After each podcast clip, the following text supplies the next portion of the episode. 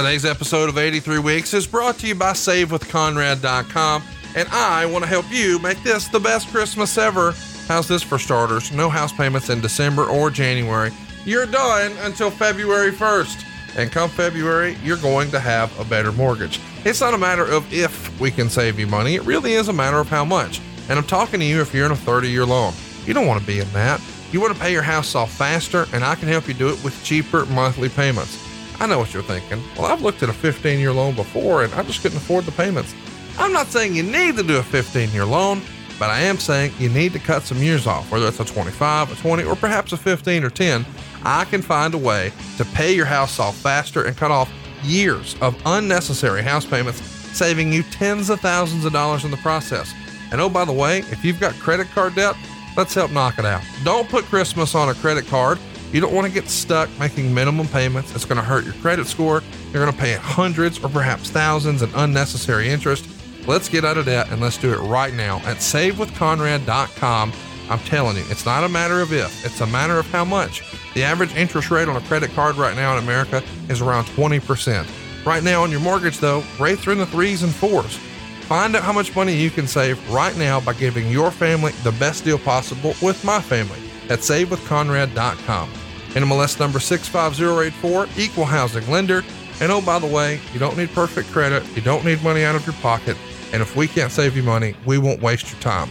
And we're licensed in more than 40 states. Check it out right now. You'll be glad you did. SaveWithConrad.com.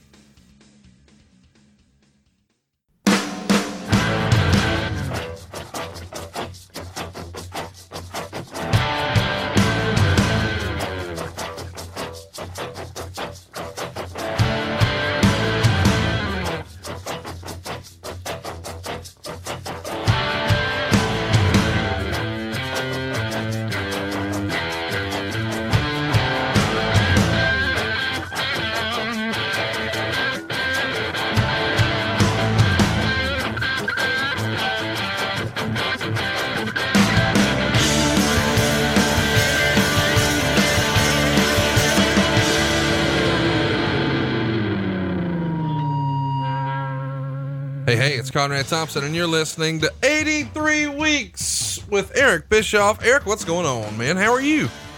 I'm doing great. Mrs. B and I are enjoying the uh, Florida weather as we got up this morning and checked the weather in Stamford, Connecticut. It was cold and blustery and winter like, and we were out uh, enjoying the Florida sunshine. So, uh, getting used to it, kind of digging it. Well, and hopefully fans are getting used to uh, the rhythm we've got here on the show. We covered World War III, 1995. So much moving and shaking going on in that year. I really enjoyed last week's episode, and we got really great feedback, or at least what I saw. What was the feedback you got? Yeah, I, I got uh, pretty good feedback as well. Um, it, it it surprised me. I wasn't sure that that particular episode was going to be that interesting before we did it, but once we got into it, I found myself really enjoying it and going back and looking at the the pay per view itself and just kind of recapping where we were at that particular time and uh, all of the above. It was a fun, it was a fun show. You know, Eric, one of the things we try to do on the show every week is we try to find a way to give our listeners more value. We want to give you more. And uh, partnering with us on this is Boost Mobile because switching to Boost Mobile gives you more. So we're surprising people with more at every turn. Because Boost doesn't just offer one great thing, they offer many great things, like our super reliable, super fast network. But there's more. You get four free Samsung Galaxy phones for the whole family when you switch to Boost. But wait, we're still not done. There's even more. Four lines for $25 per line per month with with unlimited gigs for data, talk, and text. I'm pretty excited about this, man, because I don't think we've ever had an offer like this before where not only do you get the super reliable network, but the four free phones and a great deal after that. Usually it's like, well, here's the introductory offer. But dude, this is a home run deal, is it not? The gag is up. No, wait a minute. The gig is up. The gig is up. This is, without a doubt, the best value in, in communication, in, in, in, in phones. Th- this is the best deal you could possibly find anywhere on the planet. You get it right here in 83 weeks. The gig is up. Conrad. Boost Mobile, the switch that gives you more. Limited time offer while supplies last. Offer and coverage not available everywhere. Each free phone requires port in. Additional terms and conditions apply. Visit boostmobile.com or your nearest retailer for details. Man, I'm pretty excited about this. Four lines for $25 per line per month with unlimited gigs. Come on. Boost Mobile, switch it gives you more. Well, today is going to be more of the same. We're going to talk about World War III, 1997. But man, this company looks a lot different just two years later, does it not? It sure does, you know, and I think that's again, I've said, I've said this so many times now. I hate being redundant, but it's one of the reasons why I love doing this uh, this podcast with you. Is it's it's forced me not not that I w- was totally against it, but because I have to kind of go back and remind myself of the subject matter and get myself you know up to date. It forces me to go back and look at these pay per views and and you know pay per views, quite frankly, that you know oftentimes I've completely forgotten about and in doing so, you know, you realize you can literally see the transition or the transformation, the evolution, whatever you want to call it, of WCW and of the business in general. It, it what I still believe is as exciting as the industry is today, with so many things going on, you know, between you know WWE and and being on a broadcast network over at Fox and AEW, you know, exploding onto the scene over at TNT and all of the growth in the independent sector of our industry. As exciting as all this is, there just was never a time like this era between 1994, really, and 2000. And to be able to go back and look at WCW and its evolution during that time period, and in some cases, it's so stark. I mean, the contrast is so vivid and obvious. It's it's just it's a lot of fun. I really I really enjoy it. I know this sounds weird, but maybe you'll get what I'm I'm driving at.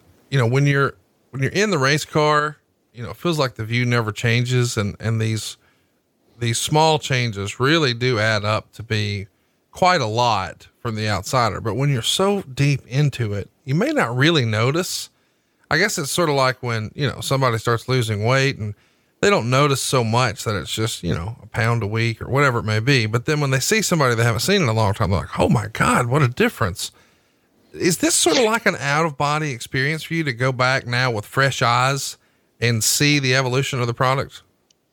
Uh, you stated it perfectly, and it's it, it, I can't think of an, a better way to to paint the picture, but yeah, definitely yes. And and again, you know, I say, you know, I've, I've, forgot about it, or, or you know, it's been such a long time. And all, you know, that's true. You know, I, it's like you know when I read some of the criticism, you know, online of of a particular episode, if there's a, a subject that I, you know, I don't remember specific details on, people love to bust my balls and you know, suggest that I only remember the things that I want to remember and things like that. But, you know, th- these same people have never been in the driver's seat. They've never been in the race car. In fact, they probably more than likely have never even been to the racetrack and really have no idea what it was like.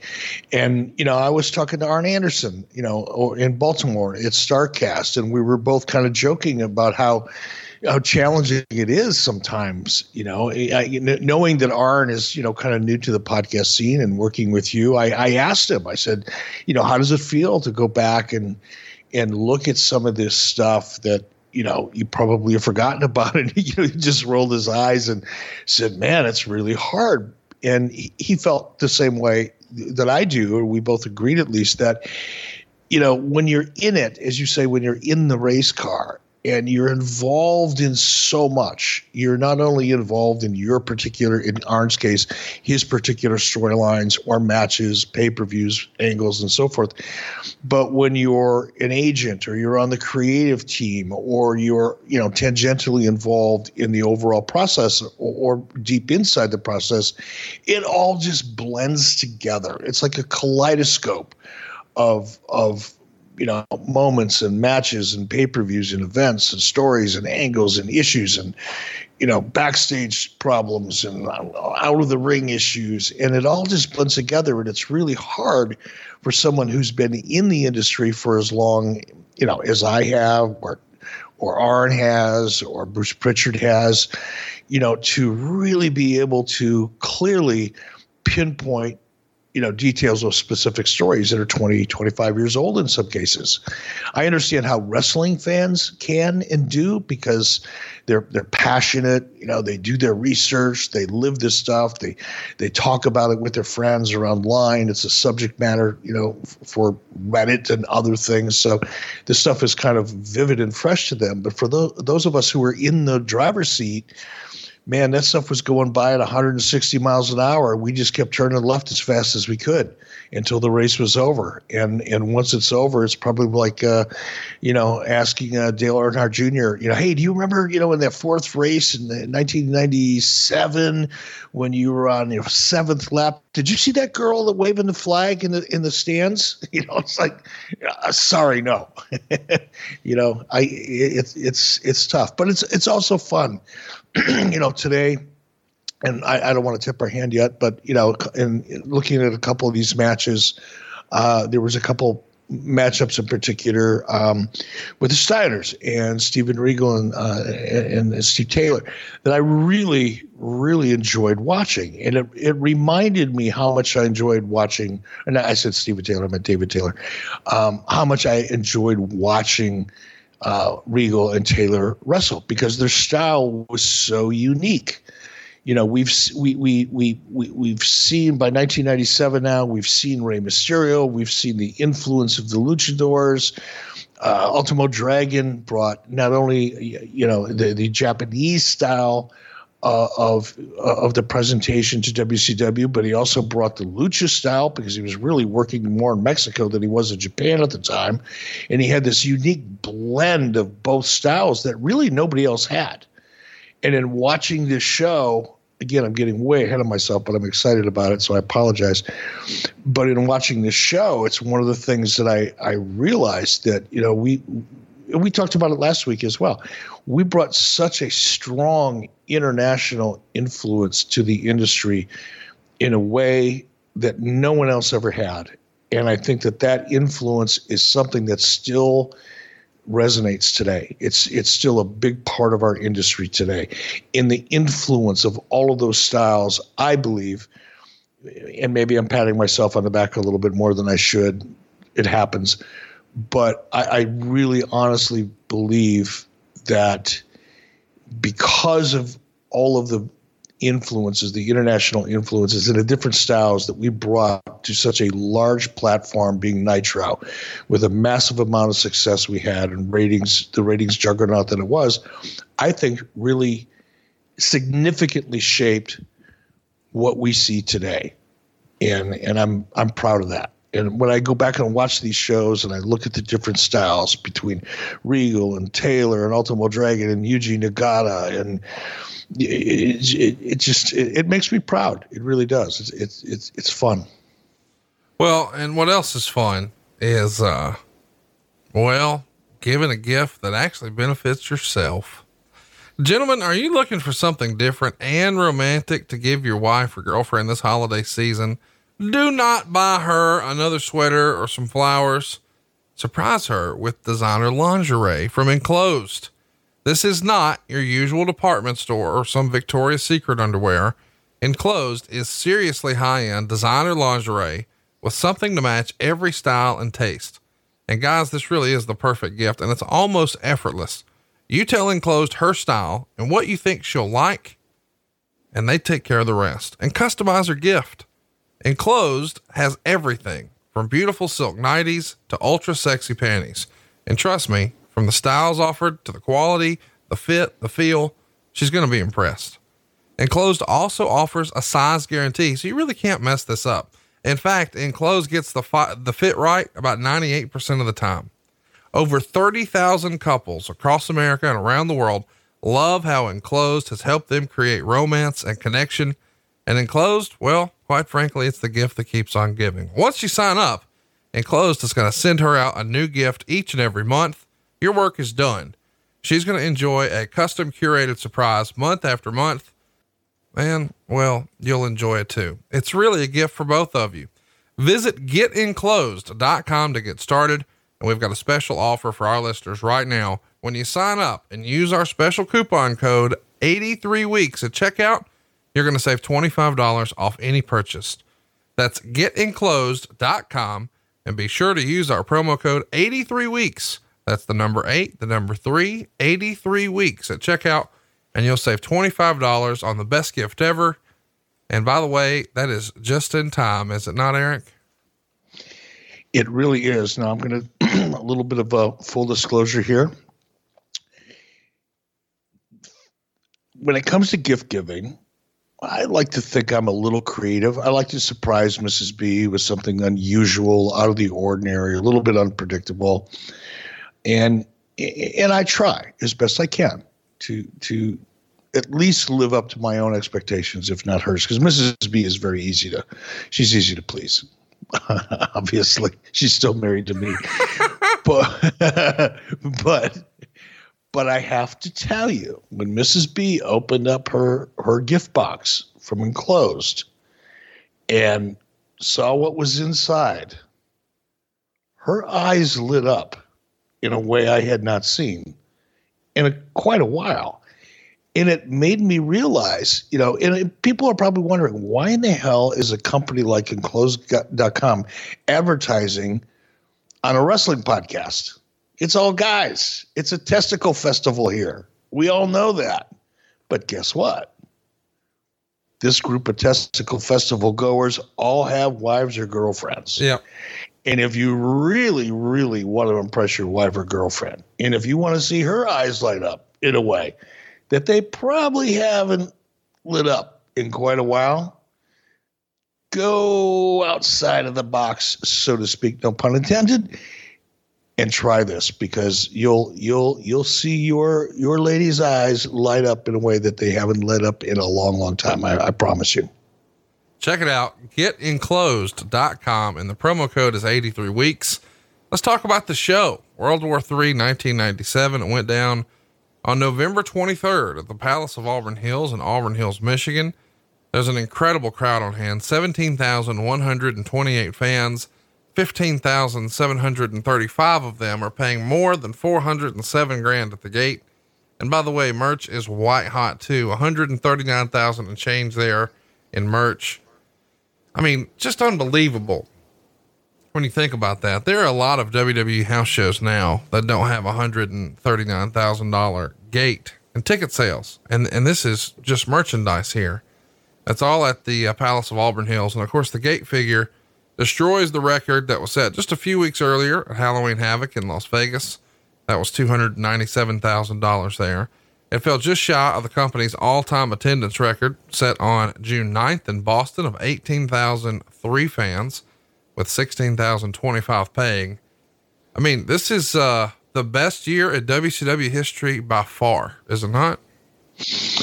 It certainly was. 97 was a great 96 was a great year. Um, not not as good financially as 97 turned out to be, but it set the stage. I've said this, you know, before when we've talked about you know where WCW was at at a certain point in time, and I think the the the manifestation, the success that you're seeing right now, both in ticket sales and pay per view buy rates and merchandise, all of the above and then some, is really a result of the groundwork, the foundation that we had laid in '96.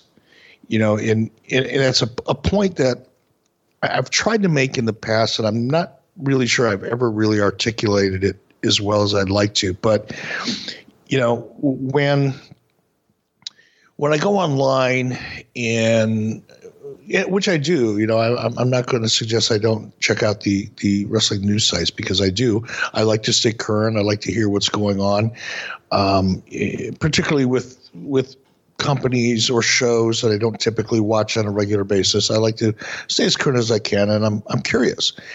And it it never ceases to amaze me how I shouldn't say ceases to it never ceases to amaze me. It never ceases to frustrate me when I read things that suggest that the writers, or in some cases the readers and the people that are commenting, think that you know, all you really need to do is shoot one hot angle or change one storyline or, you know, put this, put the belt on this guy and, you know, business will turn around. And it's, it, it really reflects a lack of experience and knowledge and understanding of how difficult it is to to achieve the kind of success that that we achieved in in 1996 and 1997 or WWE WWE achieved starting in you know 97 98 99 it takes a wholesale change in approach.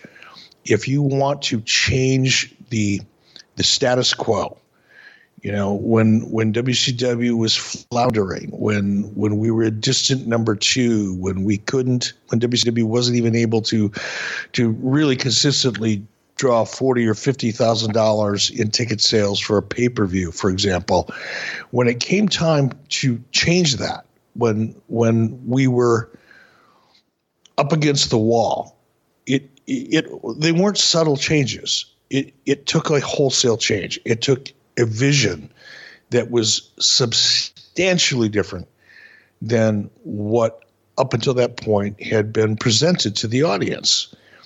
And in our case, you know, that was, you know, started with Nitro, it started with going live.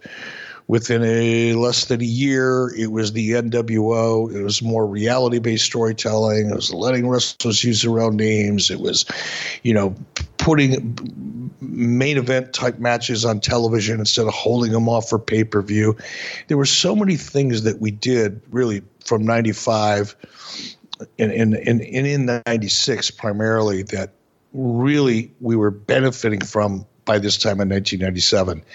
And again, if you go to the WWE network and you take a look at this pay per view in particular, look at the number of NWO shirts that the audience is wearing. It's fucking stupid. It's just, and that's one of the first things when I fired it up today, you know, knowing we are going to do this show, you know, a couple things popped out at me, you know, right away. One is like the, the cold open that we did for the show. I really dug it. It was, again, out of the box, completely different. I think a guy by the name of Michael Shockett is the, the person responsible for it, if, if memory serves me correctly. And he just did a fantastic job. But it, it had a movie trailer type of feel as opposed to the, tonight, World War Three coming to you from Auburn Hills. You know that that monster truck, you know, typical radio promotion type of echo chamber voiceover, you know, which was so typical really in in sports entertainment or professional wrestling up until this point. And it had been tried before. Sharon Sidello famously, you know, created mini movies that were promotions for pay-per-views. And, and and that was a different way of doing things, but it was a different way that wasn't effective. By 1997, we had kind of hit hit a groove, and it was trial and error. It took a long time. It doesn't happen overnight. That's really my point in in this long-winded diatribe. It it when you want to change the industry, when you want to make a, a statement, it, you're going to make mistakes. You're going to try things. Some of them are going to work, some of them aren't. It's just the nature of the beast. Um, but one thing that is for sure that's not going to change is that it's going to take time. Nothing happens overnight. And I hope that comes off as positive because it's meant to be. You know, for AEW, for WWE, you know, there's obviously, well, I should say obviously, they appear to be struggling with with ratings still. You know, looking at the ratings over the last couple of weeks, I think Raw has had some of its lowest ratings in history. And they're trying things. And some of those some of the things they're trying are, aren't going to work. But eventually something will, as long as you keep trying. The worst thing that anybody could do um, is not to try, not to experiment, not to throw something out there that is so seemingly off the wall and unusual or um, out of formula. Um, if you're afraid to do that, then you're destined to fail. But as long as you keep trying, as long as you keep experimenting, you're going to find that you're going to find that groove, and uh, that's one of the reasons I love watching sports entertainment because it happens every week. And it gives you that opportunity to kind of try something new every single week. And like i said eventually something will, will click and you know who knows? Maybe in another year or two we'll have another you know 1990s era you know sea change in in the sports entertainment business because somebody came up with a great idea. You know the old cliche is you know well the business is cyclical I think a lot of people use That's that. bullshit. That's bullshit. That's what I wanted to ask is, you know, do you think that something is going to hit just because it's time, or are you just being hopeful, optimistic? No, I, I, I, think it will. I think with the, the, sheer volume of content that's out there, and and again, I'll I'll just and I'm I'm saying this in full support of my friends at WWE, and I say that I mean as we're talking, I just got a text from Bruce Pritchard, um, and and what I you know wait wait no you y'all hate each other remember? Y'all don't talk. Oh that, that's oh that's right. I got, I forgot. I'm not holding a party line.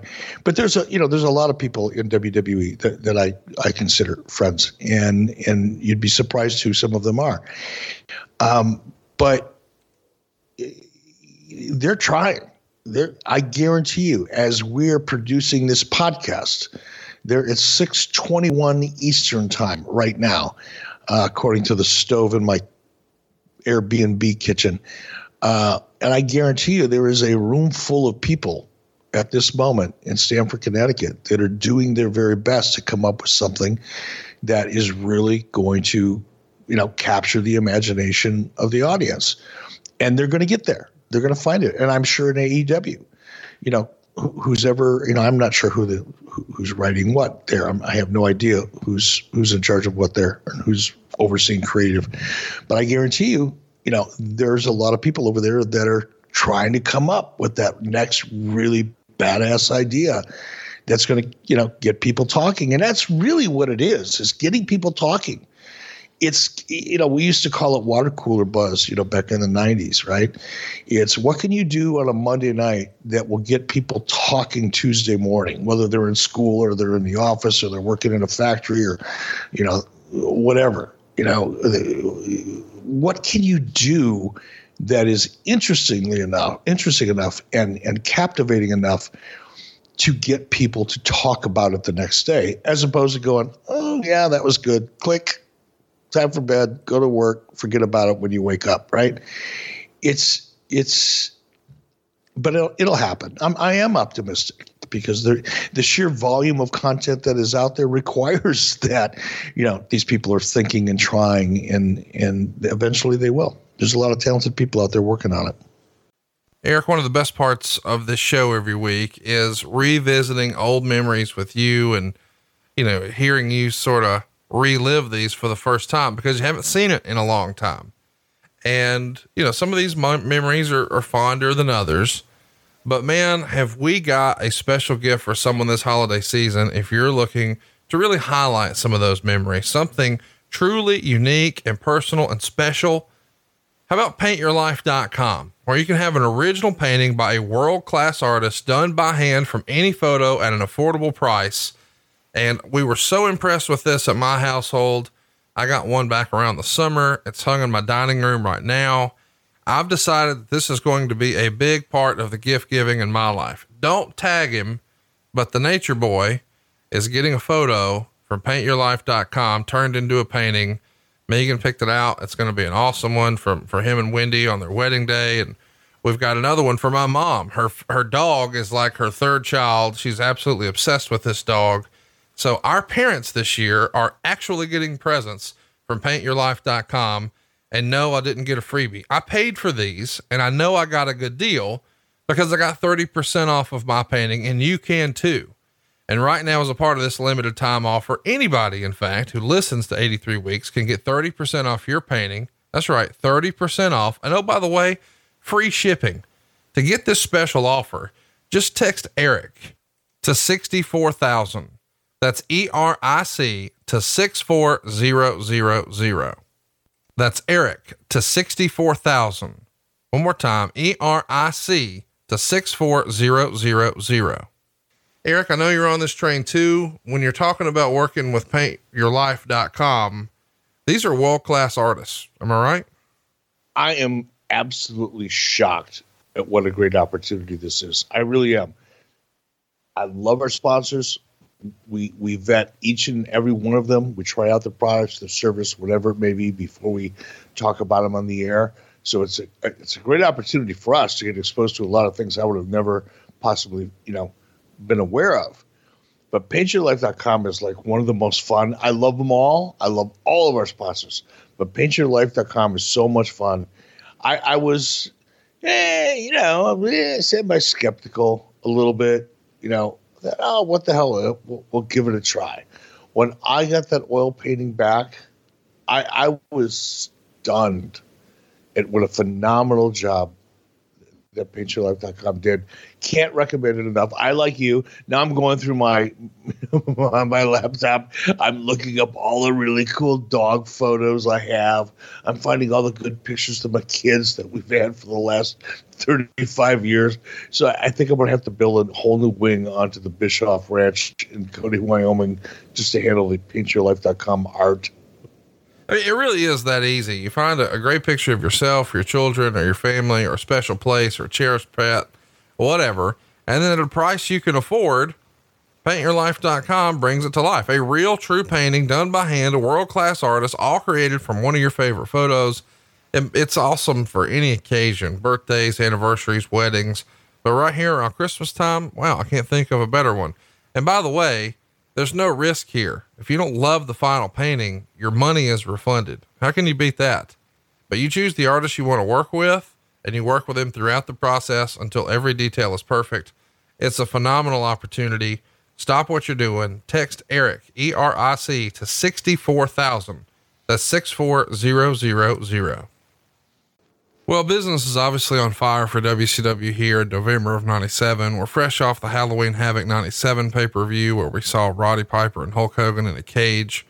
Uh, I believe we've covered that on the show. I know we have um, at some point, but either way, even though Piper gets the win, he doesn't win the world title. And by the way, this is the second time he beat him. He beat him at Starrcade the year prior in Nashville and now here in Las Vegas at Halloween Havoc. Uh, both times uh, he he wins. Neither are are title matches. Why was that an important element to keep the belt on Hogan? Oh, you know, at this point, Hogan was a heel, and Hulk firmly believed, and, and I agreed. By the way, and, and it's ironic because you know Hulk held the title for a long time as a babyface in WWE, but I just think from a psychology perspective, from a storytelling perspective, it makes a lot more sense to me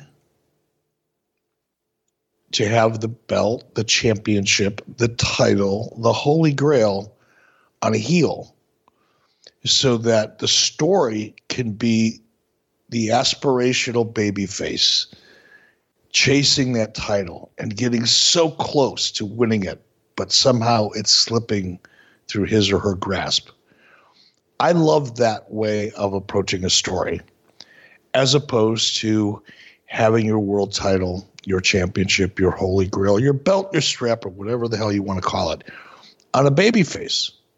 Because then the psychology would would would dictate that your your story your hope is that somehow the the babyface can hold on to that belt. That you love that babyface so much that you never want to see that babyface lose that title. And i don't think the emotion the psychology is as strong for that approach to a story as it is to see that heel holding on to that holy grail that he or she doesn't deserve. You know they don't deserve it. You hate that character. You can't wait to see them get what they finally have coming to them and lose that that title or the, that championship. That psychology is is a more fertile ground from a storytelling perspective than the previous story you know, as as a, a babyface champion. That's just my my preference always has been once i started really digging into the story and the storytelling process and the logic behind it the psychology behind it i think makes more sense than logic. Um, it just again my taste my perspective. I'm sure there are people that don't agree with me. And i'm sure there are plenty of stories and illustrations of how it worked the opposite way but as a general rule, over an extended period of time, I think business is better with your championship on a heel. Who uh, who sat you down and explained the psychology of of the chase and why that works better? I'm not saying that to be, you know, uh, to, to be a smartass. I'm just saying, everybody learns this stuff from someone. Is this a Verne Gagne thing, or, or where where do you really learn about the psychology of the chase and things like that? You know, it, it, it's a really good question, and I, I wish I could say, you know, there was one person who was a mentor to me who sat me down and said, "Okay, Eric, here's how this all works." And unfortunately, that didn't happen. I I learned by observing, I learned by experimenting. Going back to what I said earlier, you know, I, I've I've said this before in this podcast. I avoided creative like the plague up until uh, I started kind of in a real way dipping my toe in the water 95 with nitro because I had to because I literally had a gun to not literally I figuratively had a gun to my head or at least I felt like I did and I had to take responsibility. I could no longer just hire the best people that I could find and and delegate that responsibility to them and feel okay about it because they had more experience than I did. Mm. And that that was the way I approached the business in 92, 93, 94 and even into 95. But by the time the end of 95 came along and Nitro was a reality because Nitro was really my vision more than it was anybody else's. The elements that I felt were, that were necessary to make Nitro work were really and I'm not saying this to put myself over to take credit for things that I shouldn't, but the very idea of going live was my idea. The idea of doing everything opposite of the way WWF was doing it was my idea. The idea of giving away finishes and being controversial and and all of the crazy shit that made Nitro successful right out of the chute head to head against the juggernaut, you know, num- WWF's number one show, not their B show, not their C show, their number one show. It would be equivalent to AEW going up against Monday Night Raw right now. And and actually it, w- it was harder for me because AEW came out of the chute as a new kid in town. They didn't have any baggage. They hadn't they didn't have a bad history they didn't have the the the negative brand association that WCW had uh, for such a long time. You know, we we went into that war bleeding profusely from wounds that that occurred back in 1990 and 91 and 92 and 93 and, uh, under Bill Watts and a whole bunch of other people that were in charge and Ole and you know I'm not going to get into you know naming names in that regard but we all know the history. So when when Nitro went head to head with WWE, we weren't we didn't have the advantage that AEW had. We weren't you know we didn't have that anticipation. We didn't have people excited about it. We had people criticizing us for it. We had people predicting that we were going to die a miserable death in the dirt sheets. We, we were considered to be a joke for even making the attempt. So not only were we going up against the juggernaut we were going up against the juggernaut, you know, with an anchor t- t- tied around our, our neck. But the point is that we tried different things, and and it worked. But I think to answer your question as directly as I can, you know, sitting down and spending hours and hours and car rides and you know hunting trips and you know copious amounts of Coors Light with Dusty Rhodes helped me a great deal. Uh, I learned a lot from Dusty over a long period of time, not overnight, not in a week. I learned a lot by watching Dusty. I learned by watching Dusty's mistakes. Dusty made mistakes. We all we all admire and love Dusty Rhodes and and and look up to him as such an icon in this industry, and he is. But he was not without his faults and you know go back and read some of the reviews and the commentary from guys like Dave Meltzer when Dusty was really running creative at WCW. If you don't believe me, I mean, they, they crucified him, and in many cases, you know, some of those mistakes were obvious and and were worthy of criticism, just like mine were. No doubt about it. I, I, I deserved a lot of the criticism that I got. Some of it wasn't justified, and some of it was ill-informed um, with regards to Dusty. But I had, you know, I had a unique seat to be able to to learn from his successes, his meaning Dusty's, but I also had the opportunity to learn from his failures. So it was the combination of his successes and his failures that helped shape the way I thought about things. Um, same with Verne Gagne, not to the same extent with Dusty though. I didn't really get a chance to get into the depth of psychology with with Verne that I did with Dusty.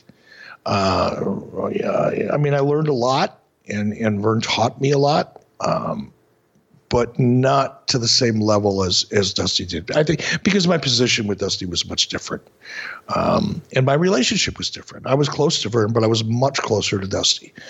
You know, we we did spend time together. We did take a, a, a, deer hunting trip out to Wyoming, and we're up in the mountains together with my wife and and Dustin Rhodes and, and Dusty and Doug Dillinger, and you know, spend a week up. And, and you know, I know that doesn't sound like that's the kind of place you're going to you know talk about wrestling or learn anything, but it's a you know it's it's a cumulative effect of that you know the kind of exposure that you get over a long period of time when you have that kind of a relationship with somebody that you just kind of learn by being in proximity.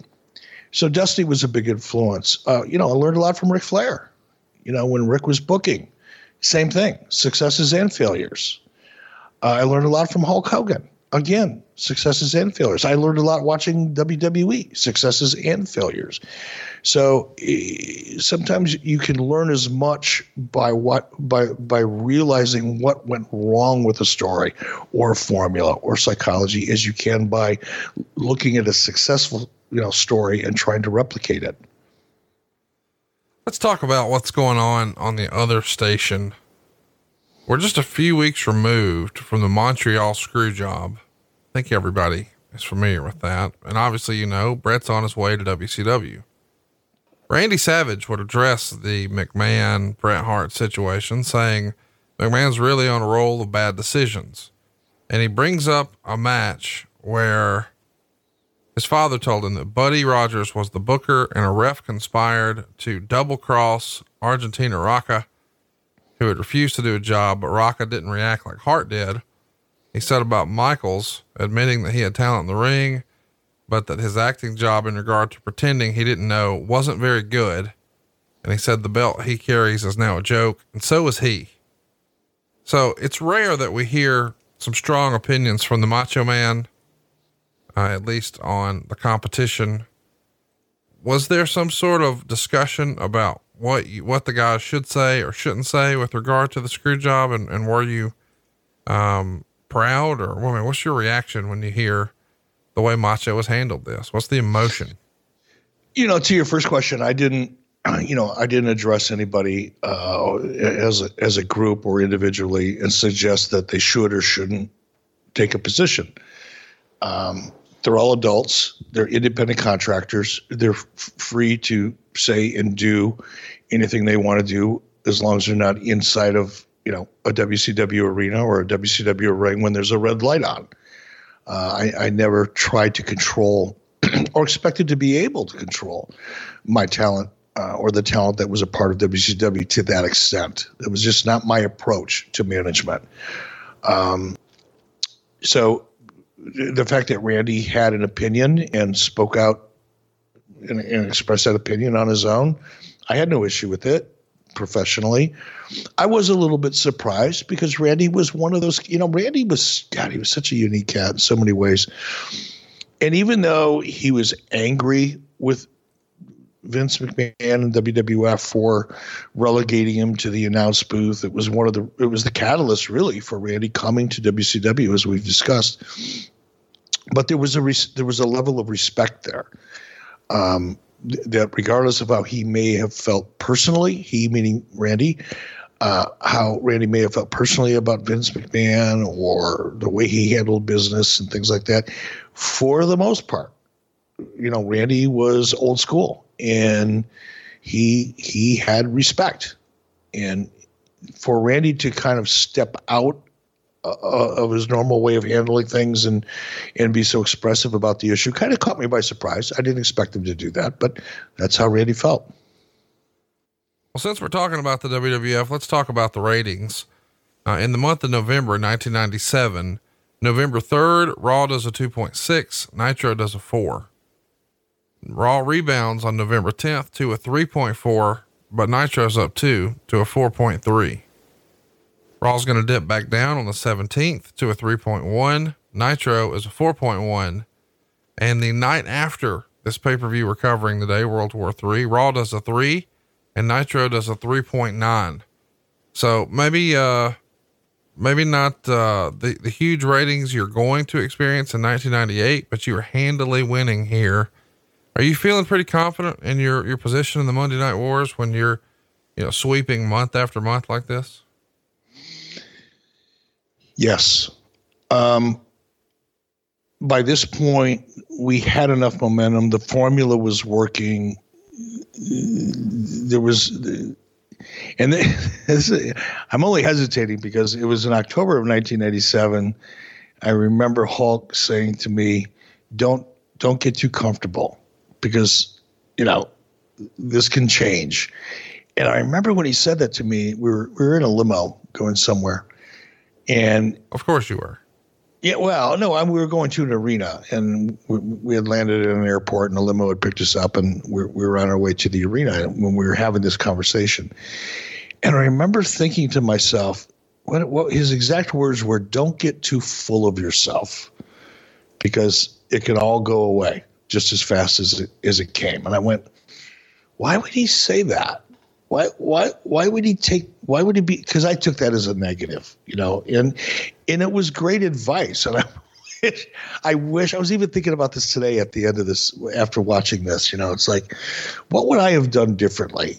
You know if i would have known back in 1997 what i know today what would i be doing differently in 1997 you know if the if the 64 year old Eric Bischoff could have a conversation with the 42 year old Eric Bischoff, um, what would that conversation sound like? What would I have done differently on this pay per view? What would I have been doing differently at the end of 1997 and early 1998? And th- that would have been a long conversation, by the way, if I would have been able to have it with myself. But it, it, it it stuck with me, and I still remember it to this day. It's like occasionally there are moments that you do, or I do remember. Like I remember right where I was sitting, you know, in that limo, and I remember, you know, we were pulling up to the Joe Louis Arena, I think, or or, or might not have been Joe Louis Arena. I think it might have been, but we were pulling up you know, to, to, the venue, and we're just about in up to the venue, just about ready to get out of the car when we were having this conversation. You know, I remember where I was when I had, you know, the conversation with Bret Hart about, you know, should he, you know, does he need to have the belt with him when he comes to WCW, or should he drop it? You know, I, I, was I had two conversations. The first one was at a payphone. Yes, there were payphones at the Salt Lake City airport, uh, Terminal C, as a matter of fact. Uh, and I was headed to Terminal E, and I got a page from Bret, and I had to get to a payphone and call them. And we had the first part of that conversation, and I was in Salt Lake City because I was on my way to Cody, Wyoming. And the second part of that conversation we had, I was at a little place called the Wapiti Bar and Grill for dinner uh, just outside of Cody, Wyoming. And I got on a payphone there and had a, a, similar conversation with Bret, where I assured him the title didn't matter and not to worry about it. But this was another example of you know a, a, moment in time that I do remember very specifically, and I was very confident. To your original question, yes, I was very confident, probably overly confident, probably not thinking enough about where where are we going to be next year? Where are we going to be three years from now? Where are we going to be five years from now? Uh, I was in the kind of frame of mind of you know how do I replicate this next month? I wasn't thinking far enough ahead. Is is my point to all of this? I think about uh, I don't even know that you remember this, but you and I did a couple of shows last year, and they were back to back shows. Uh, one in St. Louis, and then we jumped on a plane and went to Nashville the next day and for whatever reason, I was behind you in the airport. And when I called up to you, you were at the uh, airport bar in St. Louis. We're waiting on our plane. We had the most brief conversation ever, but it was about, you know, your daughter and, and where she, I think she was moving at the time and how Netflix was changing Hollywood and blah, blah, blah. And then randomly we got into podcasting. And I said something like, well, because I don't know how much longer this is going to last. So I'm going to enjoy it while I can. And he sort of sat back and looked at me and he said, God damn, where were you 20 years ago? and, and, and I, and I think it's funny that now you're telling me the Hulk Hogan story. That's sort of the same thing where, you know, this, this fun run we're having right now with the podcast, this is not going to last forever. So we might as well have some fucking fun with it. And, um, it, I think that's the best part of this show is you get to go back, you know, and I enjoy all of the podcasts I do, but with you as a co-host, we get to go back and be a little more introspective and we'll admit fault when it's there occasionally. And we'll take a real business look at what could have done different or what maybe we should have done differently with the benefit of hindsight. And more importantly, what led to the decision that was made at the time. And I don't know. I'm having a lot of fun doing this with you. Well, good. I appreciate that, and I have I have fun doing it with you as well. I think the most fun part for me is, you know, and, and listen, I, I understand that on social media, oftentimes people are gonna, you know, they're gonna bust my balls because, you know, that's what people do on social media, right? And on the flip side of that, there are going to be people that are going to say great things because, you know, they're fans and they want to say something that they think you may want to hear, and you know, get a retweet you know, or a heart or whatever like. So I, I, I take both with a grain of salt, but consistently, I think one of the things that brings me the most satisfaction about doing this podcast is uh, aside from going back and looking at my body of work for better or worse in some cases but you know when when i get comments like God, I never realized that. Or wow, I didn't understand that aspect of the business. Or man, when when I listened to 83 weeks, I learned you know, there's one today that says every time I listen to 83 weeks, I learned something new about the industry that I never knew before. And to me, that's aside from the financial benefit of it all, that's the most rewarding aspect of doing this because this is a very complex business. It's more than just, oh, that storyline sucked or that angle sucks or this person or that person should hold the title or, you know, those are the superficial kind of candy coated you know comments that you know you read all the time. And and they're worthy comments. People exchange them. It's kind of like people armchair quarterbacking a football game you know monday morning. It, it's part of it but when people begin to have an appreciation for just how complex the professional wrestling industry is, and it is complex. In, in many ways, it's far more complex than 80% of what you see in the world of entertainment. You know, when it comes to, you know, television, you know, producing dramas, producing movies, um, sitcoms, whatever it is you watch, is pretty straightforward business. It's not easy. By straightforward, I don't mean easy, but the formula is pretty straightforward. It is what it is. Yes, it evolves. Yes, it changes. Yes, Netflix and streaming and all that, you know, makes it more competitive or more complex and changes the landscape.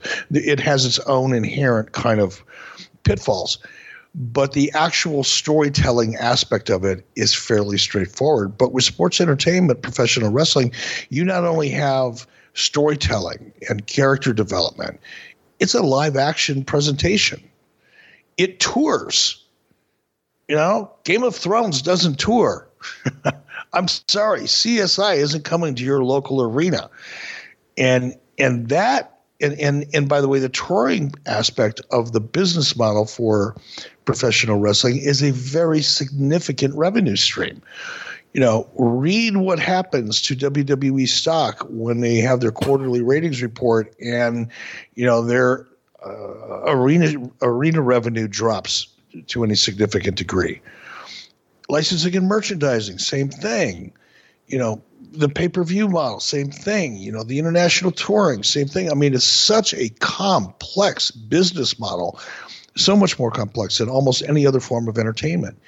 And when people can listen to the show and feel like they have a better understanding of it as a result, I, I think you and I are not only having fun and making a couple bucks in the process, um, we're actually doing the industry a service.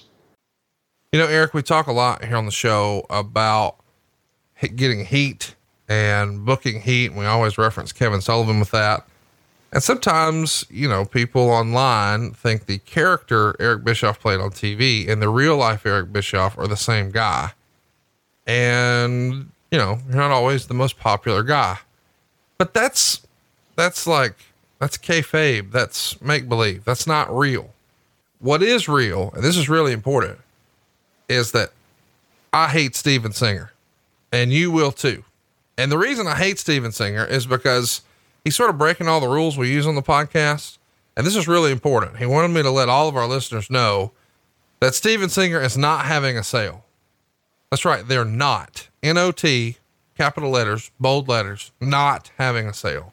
In fact, Steven hates stores that play the pricing games and pretend to give big discounts for holidays like Cyber Monday or Black Friday or Flag Day or the third Thursday of the month, or maybe you're standing on one leg.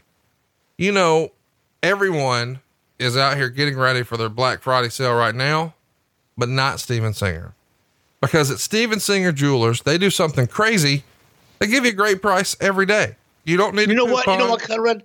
I hate to break this up because you're doing such a great job on this read, but I'm listening to you talk about Steven Singer, and he's a disruptor, right? He did everything different than everybody else. Yeah.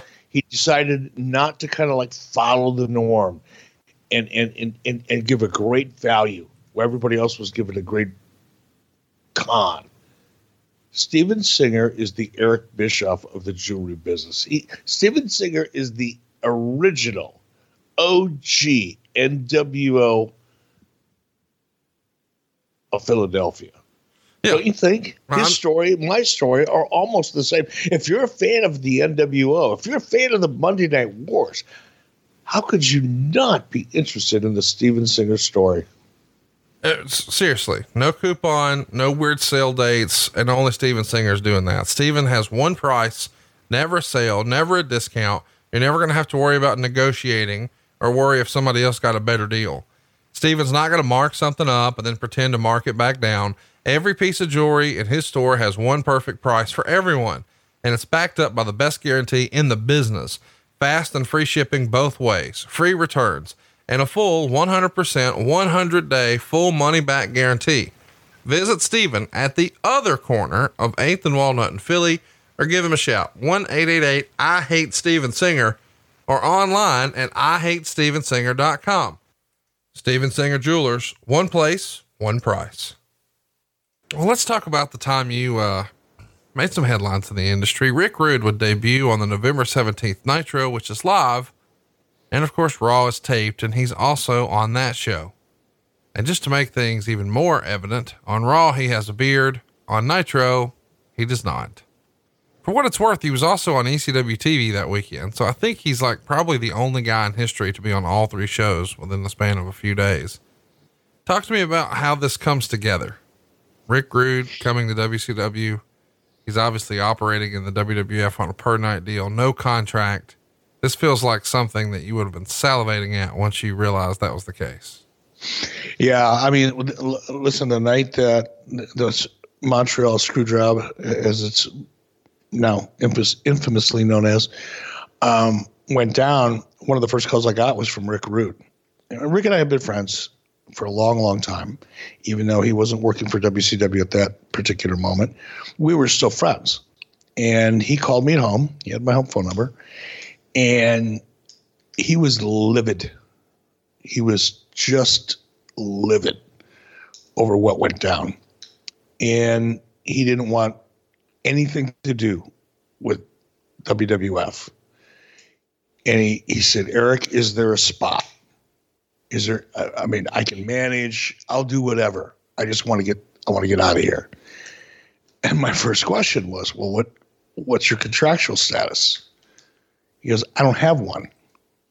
And at that point you know the competitor in me um, got a little excited that's putting it mildly because the ideas were already formulating in my head didn't know for sure what I was going to do, how I was going to do it, but I knew that there was a potential potential to do something really, really cool, similar to, you know, Lex Luger showing up, Medusa throwing the belt in the trash, giving away finishes, all the crazy shit I did to stir up controversy. But when Rick called and said, "Hey, I'm free. I want to get the hell out of here," and what can I do? I'll, I'll, I'll be there tomorrow. I'll just get here and we'll figure it out. So it was uh, it came together fast. It was really easy, and in large part because of the relationship I had with Rick at the time. Meltzer would write, as part of his contract with WCW was surely a hefty six figure signing bonus that acted as a settlement on his lawsuit. In case you're keeping up at home, he's operating with both ECW and the WWF without a contract, and neither company thought there was a chance he would go back to WCW because apparently there's pending litigation about a lawsuit. Uh, or, or about some injuries that he suffered in WCW. I think most people remember he broke his back in a match with Sting over in Japan. Lloyd's of London becomes involved. Do you remember there being some sort of discussion about a, a quote unquote settlement in order to get him to jump here? Absolutely false reporting. There was no settlement. There was no hefty six figure signing bonus. Again, fabrication on the part of one Dave Meltzer. Nothing even remotely close to it. I mean, I can't even I, I, there's nothing that I can point to that would allow me to say, well, maybe Dave misunderstood, or maybe he didn't get the information correct. He made that shit up. He assumed it. He assumed that was the case and just wrote based on a completely false, erroneous assumption. Rick came to WCW his issue was with Lloyd's of London. It wasn't with WCW. His issue was Lloyd's of London issue. And ultimately, unfortunately, that was the issue that eventually drove a wedge between Rick and WCW. Because, you know, when when Rick called me and he said, "Here, you know, I'm, I'm, available. You know, blah blah blah blah blah." And keep in mind, he couldn't. Rick couldn't wrestle in WWF either for the same reason. That's why he was a manager. There was a limit on the physicality that he could do. And that that same condition situation existed when Rick Rude came to WCW.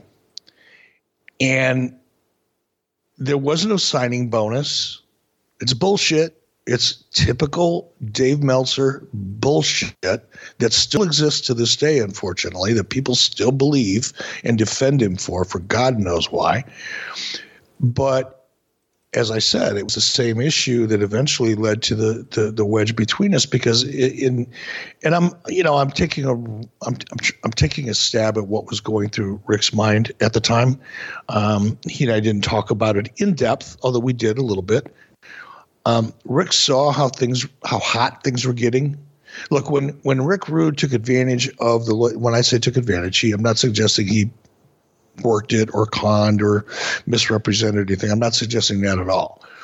But when Rick decided to make a claim with Lloyd's of London and take advantage of the insurance policy he had, at that point in time, his wrestling career was over. His in ring career as a wrestler was over. Once you take that cash from Lloyd's of London, once you once that check clears and you've signed all of the the paperwork that goes along with it, you agree that your your in ring career is over. They're buying you out of it. You you take the money, but you're taking the money because you can no longer participate in in in in ring activity, which is where you've made your money, you know, during your career. That's the reason for the payout so that if one were to cash in on that Lloyd's of London policy and then decide, okay, now that the check's cleared, I'm going to go sign over here and make another four or five hundred grand a year, you're going to be getting a call, you know, from lawyers representing Lloyd's of London for insurance fraud. And you got a really big problem at that point. That's why Dave's, you know, bullshit narrative, fictitious reporting was such a joke to me, and why I still I try not to get angry about this stuff, but it's so blatantly, obviously fictitious that I don't understand why more people don't realize how fraudulent his shit is. But when Rick saw how hot things were getting in WCW, by 98 especially 97 98 he was chomping at the bit to get in the ring. He wanted so badly to get back in the ring that it, it was eating him up inside. I'm, I'm going to go out on a limb here, and I say this with all due respect to his family. You know, I met his wife and his son a couple years ago at WrestleMania. I had a great time with them, and I don't want to say anything to disrespect Rick or to suggest anything that would offend or hurt his family's feelings. But I think Rick really realized that it might have been better for him to have not cashed in that Lloyd's of London policy.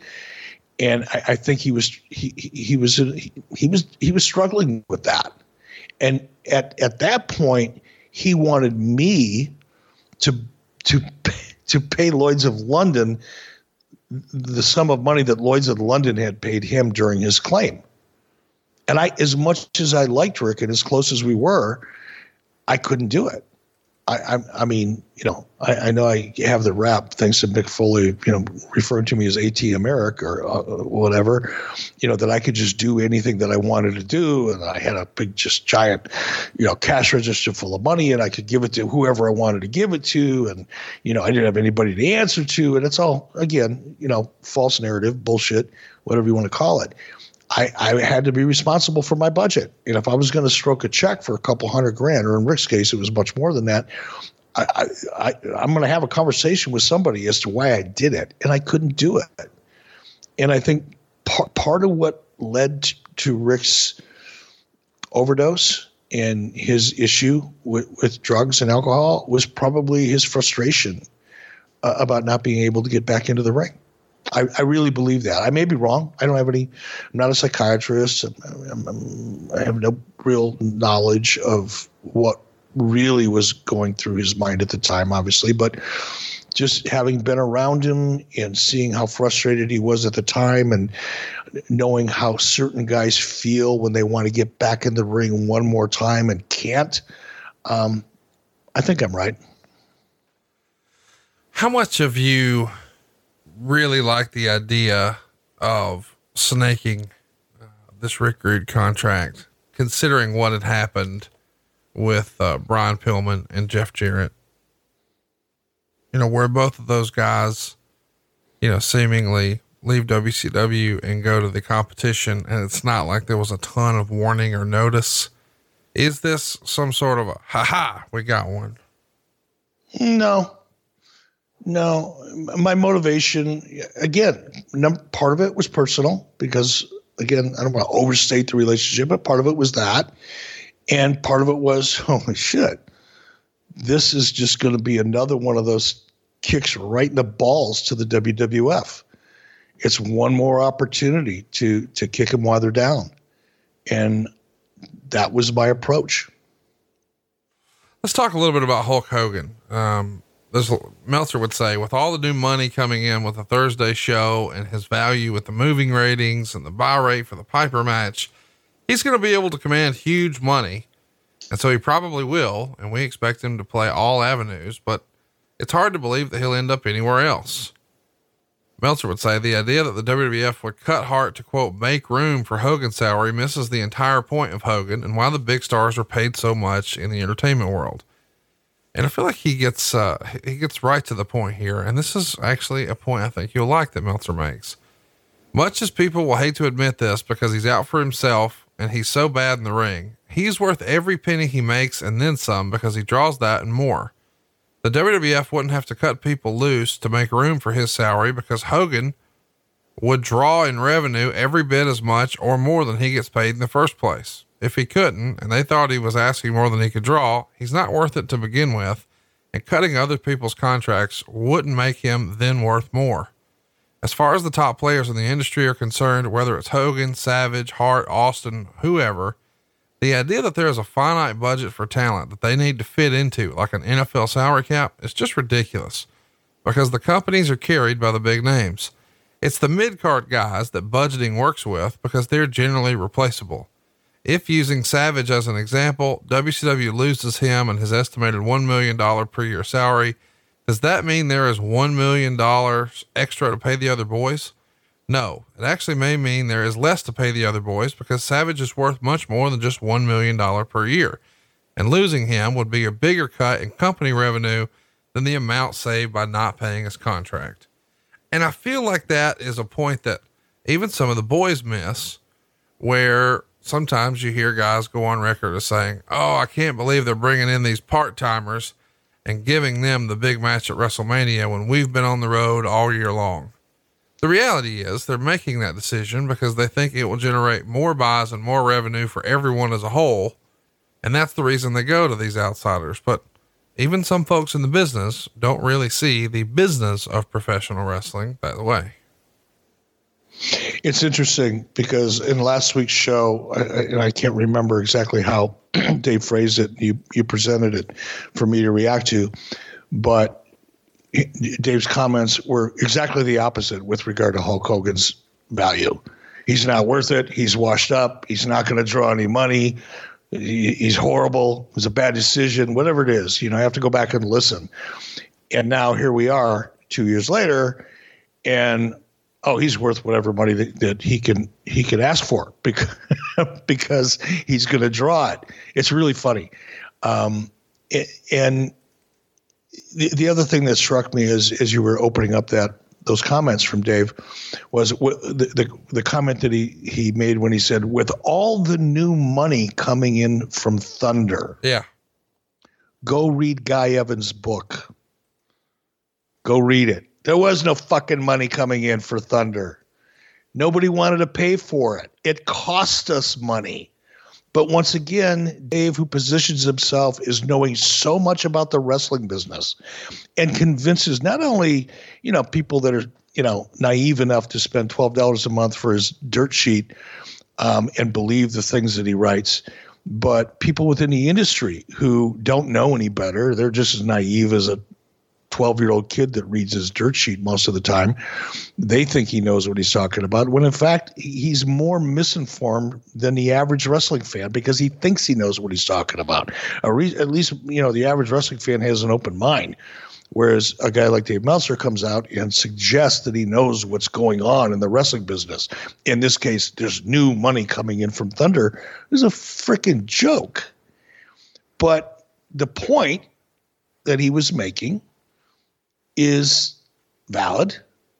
After after after he proved he knew nothing about what he was talking about with regard to the new money coming in, and and finally after recognizing for the, you know after having spent two years of burying Hulk Hogan and burying Randy Savage and how stupid of a decision it was, and these uh, guys are washed up and are never going to draw any money. Now, eighteen months, twenty four months later, he realizes how wrong he is. He's in his own way jumping on the bandwagon and looking at things from a different perspective because he has to. Um, it, it's it's not it's not untrue. Um, now, we could do probably a whole show on that paragraph or two that you wrote. You know, when, for example, when it comes to the budgetary process, the example he gave is, you know, if if, if WCW were to cut Randy Savage and the reported one million dollars uh, that he was being paid, uh, would there be a million more dollars in the budget to pay other people? Actually, there would have been because my budget was my budget. It was set for 12 months in advance, ran roughly probably nine months in advance. So in 1997, I was operating off of a budget that was set for me in the fall, third quarter usually, of 1996. And that budget was my budget. I could use that budget. I could walk right up to the line of that budget. I could I could hold on to some of that money if I chose to for for whatever reason. But if I chose to spend that money on other talent, I could. So Dave is wrong in that respect. Again, not, not unusual for Dave when it comes to actual the business of the wrestling business. It's something he knows very little about. But in that particular case, he was again wrong. Um, it doesn't mean that I would just because I had an extra million dollars a year in the budget because arguably if we would have or, or, you know let go of a piece of talent that costs us a million dollars a year now i've got a let's say i let them go in june of that year i don't have a million dollars in a budget i have half a million dollars in a budget. Um, would i have dispersed that half a million dollars and giving everybody a raise? No. Would i have used that half a million dollars to bring in additional talent? More than likely yes Would I've would I've reserved that that money in the budget in case there are new contracts coming up, and I'm anticipating having to give someone else a raise uh, in the following year? Yes, I would have possibly done that, but I wouldn't have automatically dispersed. You know, it's it's, it's not you know socialism. You know, we're not all just living off the pot, and we're all going to spread it around equally. And you know, it's not that. But um, he was right you know, guys like Randy Savage. I proved it. You know, much again. I don't want to keep just beating up on him, but two years earlier, he was burying every decision we made about bringing these guys in. Now, two years later, it's like, well, these guys are, you know, they're raising the tide. Everybody's boat is floating a little bit higher because of these guys, so they're worth it. It's interesting to hear that kind of commentary from Dave at this point. You know, in fairness, though, it is a little chicken and the egg where, you know, you're giving the Macho Man example. Yes, your budget is your budget, but if all of a sudden you guys are drawing a lot less, well, your budget's going to be adjusted. No, they're not because those are those are contracted amounts. I mean, you know, I don't get to go to the talent and say, "Well, Randy, no, no, no, you're not I'm, really drawing like we thought we were." And I know we signed this contract, this two-year deal, and, and I know it says we're going to pay a million dollars a year. But hey, brother, it is what it is. We can't do it. It, it didn't work that way. I'm, I'm not suggesting it does, but I'm saying when those contracts come up, if your budget has been reduced because your revenue was reduced, we've got to figure something else out with whoever's contract is coming up the, the budget can be adjusted based on revenues. I'm not saying existing contracts are altered, but still, you know, if you, if you know, well, we expect this contract is coming due in February or whatever, uh, and we don't have it in the budget, that fella's gone. And that budget would have only been cut because, well, you weren't drawing. Well, uh, true you're right, but it would have happened in, in, the in the next year. So again, let's just dig into this a little bit. So let's just let's forget about what we were doing in 1997. Let's pretend we were having a tough year, and let's just assume, again, for argument's sake, that Randy Savage's contract was going to be up on January 2nd of 1998. If during the course of 1997, based on the previous year's budget or that year's budget, um, excuse me, if in January of 1998, I am now working off of a budget for the rest of 1998, a talent budget that has been reduced because we underperformed, and the money's just not there to pay a Randy Savage or a Joe Blow. The amount of money that that Randy or Joe are asking for if the money's not there, it's not there because the budget has been reduced. To that extent, you're right. But it, would have happened a year later. Right. It would have happened. It would have happened on the next contract cycle. Let's keep it moving here. Let's talk about, um, you know, how close Hulk Hogan came to leaving. Bruce Pritchard has said that he thought there was a, there was a real shot that WrestleMania 14 in 1998 could have been Steve Austin and Hulk Hogan and Bruce has even said that Hulk met with Vince in person around this time. But of course, over the years, it's been uh, reported, and I don't know that it's even this clandestine. Hulk was taking public meetings to get you to try to pay more, or at least that's what Vince would be led to believe.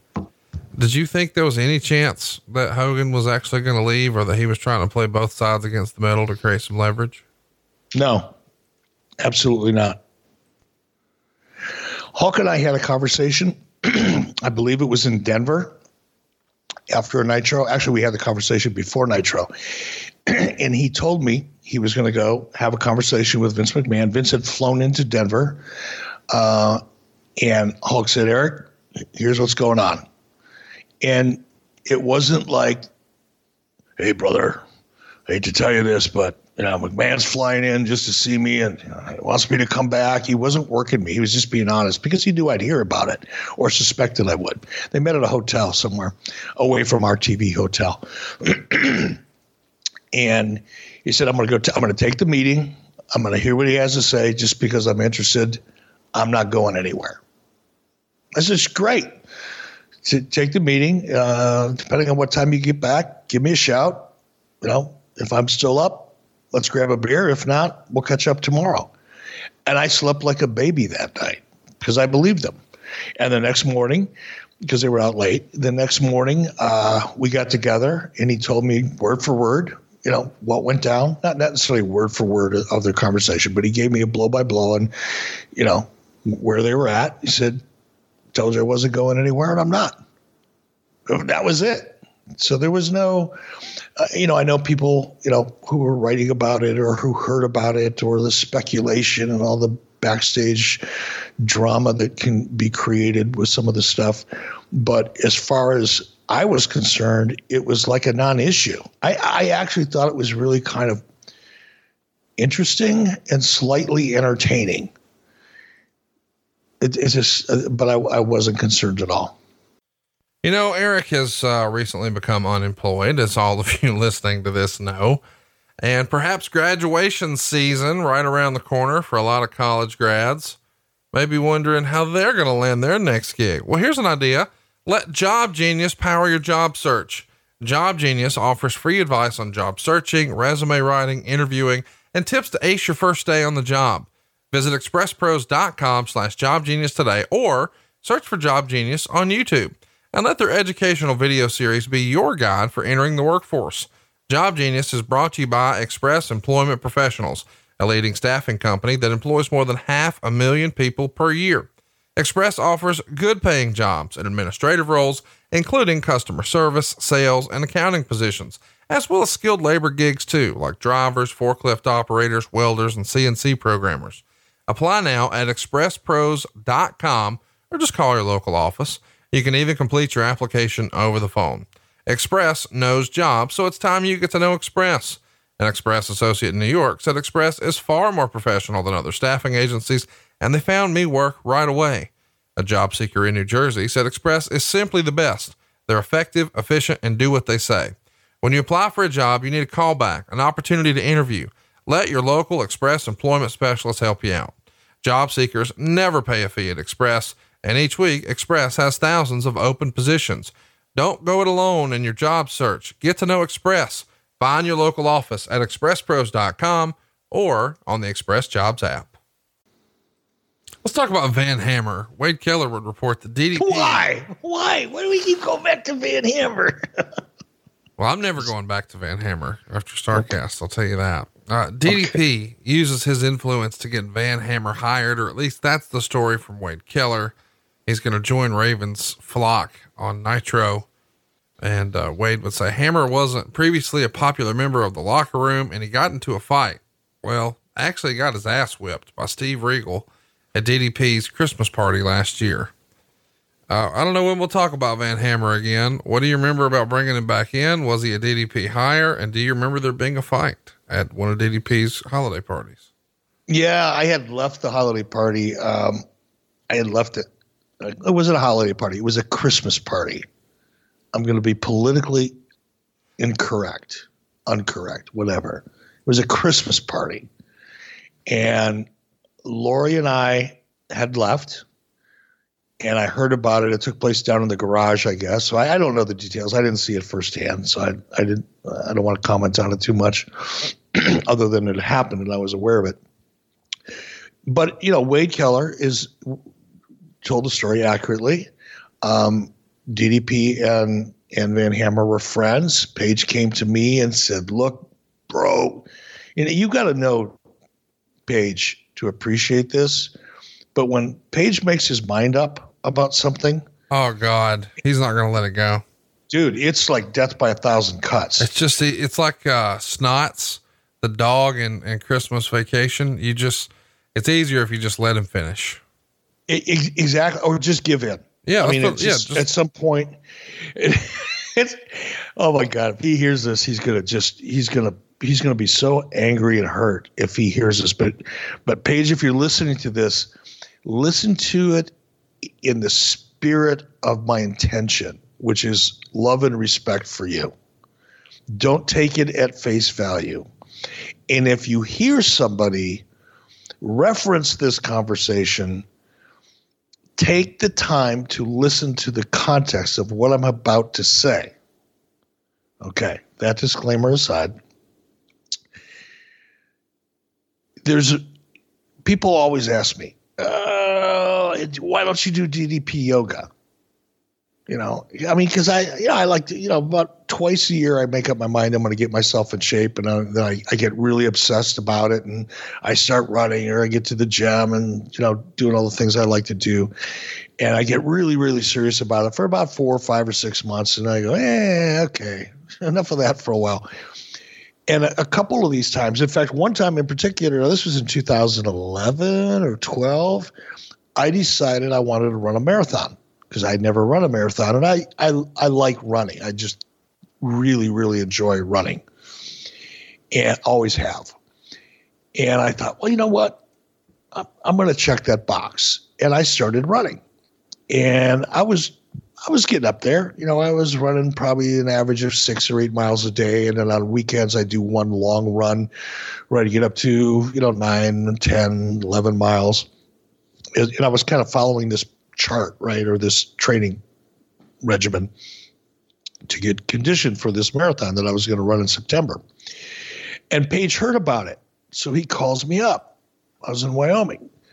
Bro, bro.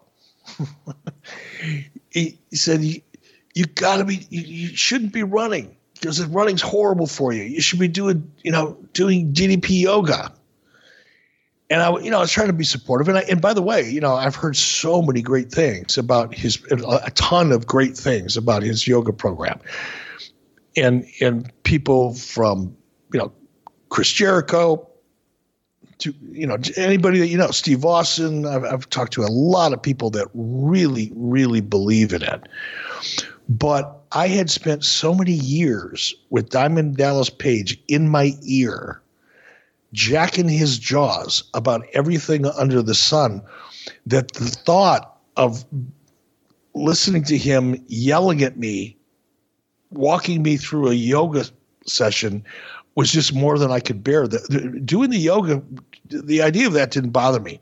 The idea of listening to that voice in my head for like an hour, two hours a day, I couldn't take it. It's the only reason I've never done it.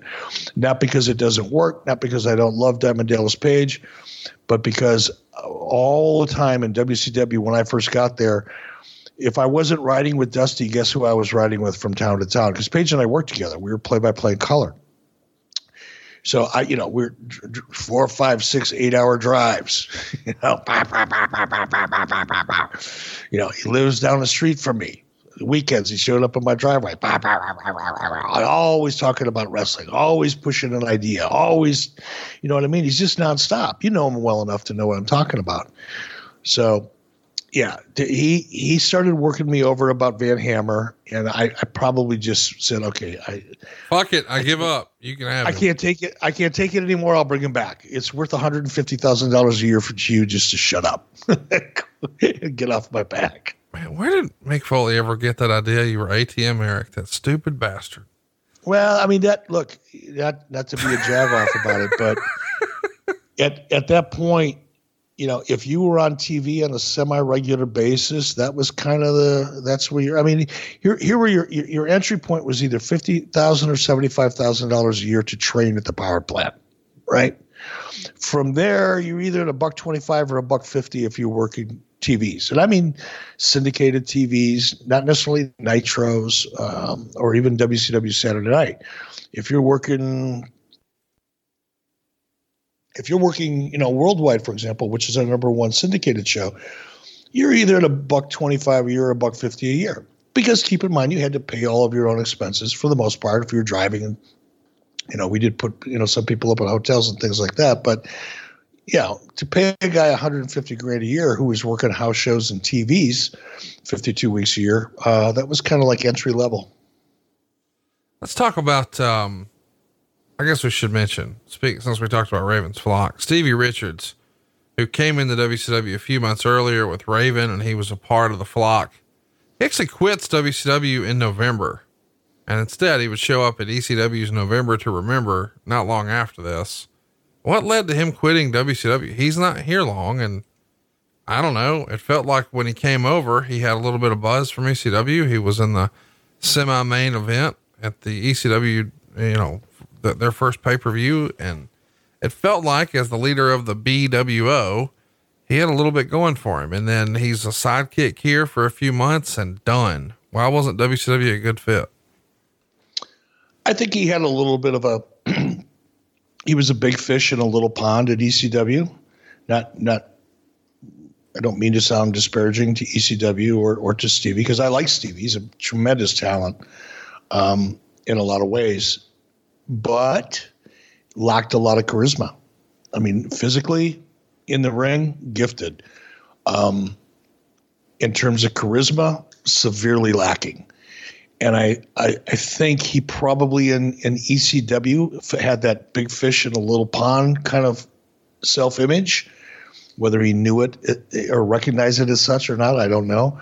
But when he got to WCW with the, the size and depth of our roster, he was probably didn't feel as significant as he did in the ECW locker room, and that I guess that bothered him. I don't know. It might have been something else. Steve and I never talked about it. We didn't have crosswords. We didn't have issues. He just wasn't happy, and he was gone almost as fast as he showed up.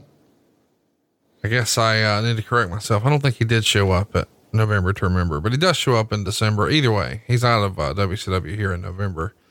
Uh, the AJC would report that the WWF's federal lawsuit against WCW was thrown out of court uh, but that is actually incorrect. The actual story is WCW had filed a suit against the WWF for using Canadian Stampede for the name of their July pay per view, citing that it was too close to Spring Stampede. And that issue was settled out of court for no money. Uh, but there's an understanding that the WWF would never use the Canadian Stampede name in the future. At this point, you know, since it, it feels like maybe I'm wrong here it feels like there's just a lot of petty little lawsuits back and forth. It's like, well, you sued me for that. Well, I'll sue you for this. Am I wrong on that? No, you're right about that, but that's how lawsuits go. Yeah.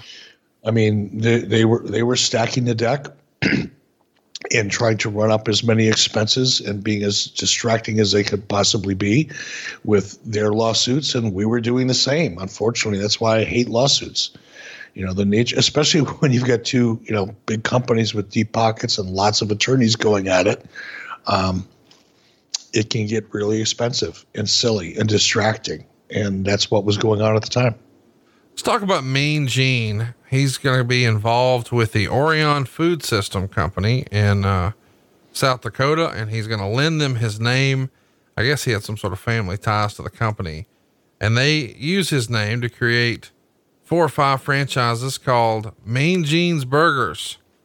Uh, what do you think of Mean Gene's Burgers? You ever have one? I did. I did. I can't remember the name of the town I was in, but it was in western Minnesota, probably not too far from the South Dakota border. border. I may, I, I want to say it might have been in Wheaton, Minnesota, um, or a small town very close to Wheaton, Minnesota, where actually my brother and I and a couple of my buddies used to go duck hunting in the fall. And I was, I had flown up there to Minnesota uh, to go duck hunting, and we were driving around looking for something to eat in the middle of the afternoon. And I saw Mean Gene's Burgers, and I stopped in, and I had a bunch of them. We had a blast. Took a couple pictures. It was awesome. Uh, so I actually ate at a Mean Gene Burgers in Western Minnesota. By the way, if you're interested, you can still buy a Mean Gene's Burgers t-shirt from Pro Wrestling Tees. And while you're there, you should go to ericbischoff.com. We've got some great new shirts over there, including one of my favorites in the style of the old straight out of Compton theme. We've got straight out of catering available for you now. We've also got 83 weeks with Eric Bischoff fashioned like the old school WCW slash NWO logo maybe the coolest shirt that we're selling these days. Unfuckwithable. You got to see this shirt. Uh, it doesn't read like a curse word, but it certainly is. And of course, lots of old fun stuff, including Big Bag of Sting, Easy Does It, I Don't Debate the Dead, Mabel was the third man, Fired, the Vince McMahon inspired bird faced punk t shirt, Put Me Over, uh, lots of fun stuff. Check it out. EricBischoff.com. It makes a great stocking stuffer this holiday season for the wrestling fan in your life. Uh, Wade Keller would also report that WCW is planning to add a tough man division, like a no holds barred division. And, uh, you know, obviously we know that doesn't actually come to fruition. We've talked about you having conversations with different MMA athletes along the way. Ultimately, was this an idea that you were going to try on Thunder, or why does it not wind up happening? Uh, it was an idea that we were discussing. Um, I don't recall why we didn't do it. I don't think there was any one reason why we didn't do it. It's just, you know, like a lot of ideas that you begin to explore and you dig into them and you try to uh, to build upon them and look at the advantages, disadvantages, risks, rewards, etc. And it just never was an idea that really um, that ultimately made sense to me. I liked it. Part of me liked it. You know, UFC and and all of that was getting a little bit of traction, a lot of traction at least. Um, and it was something that I was really considering, but it just it it it just never really clicked completely for me. Let's talk about your Prodigy chat. It went down on November 18th. I want to hit some of the highlights and uh, I'm going to read you what you said at the time and then let you sort of address it in hindsight. Regarding the contract status of wrestlers, again, I've addressed this in the past. The Giant is going to be here for at least another year, possibly a year and a half on his current deal. I don't have the dates off the top of my head. Hogan's agreement runs through the end of 98. I was down in Tampa this past weekend, and I'm currently talking to Hogan about extending for a minimum of another year, possibly another two years. But his current agreement runs through 1998, and we fully expect Ric Flair to be with WCW for the next three years. Um, how often were you being asked about the contract status of wrestlers? Is this, I mean, is this really the first time it comes up this often? Because at this point, it does feel like guys are just jumping back and forth constantly. And that's a relatively new phenomenon because that hadn't always been the case in professional wrestling. Well, I, I think it was the case where, you know, wrestlers were moving from territory to territory back in the territory days. That was the nature of the industry back then. I think when when the territories uh, disappeared and it was really just WWF and WCW, there was some back and forth. You know, most notably Ric Flair leaving WCW and taking the belt and going to WWF is one example.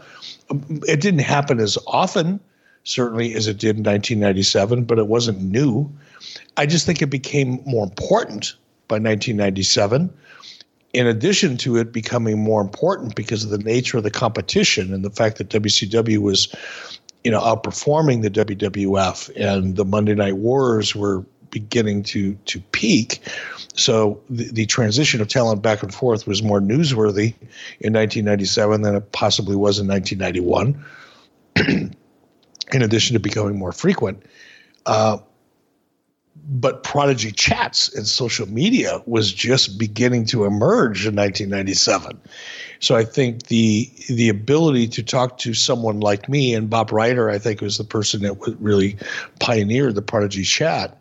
Um, and I, I, guess in his own way was one of the first people to really kind of create this platform where you could in real time you know have conversations with people in the industry uh, as opposed to reading you know a a, a newsletter.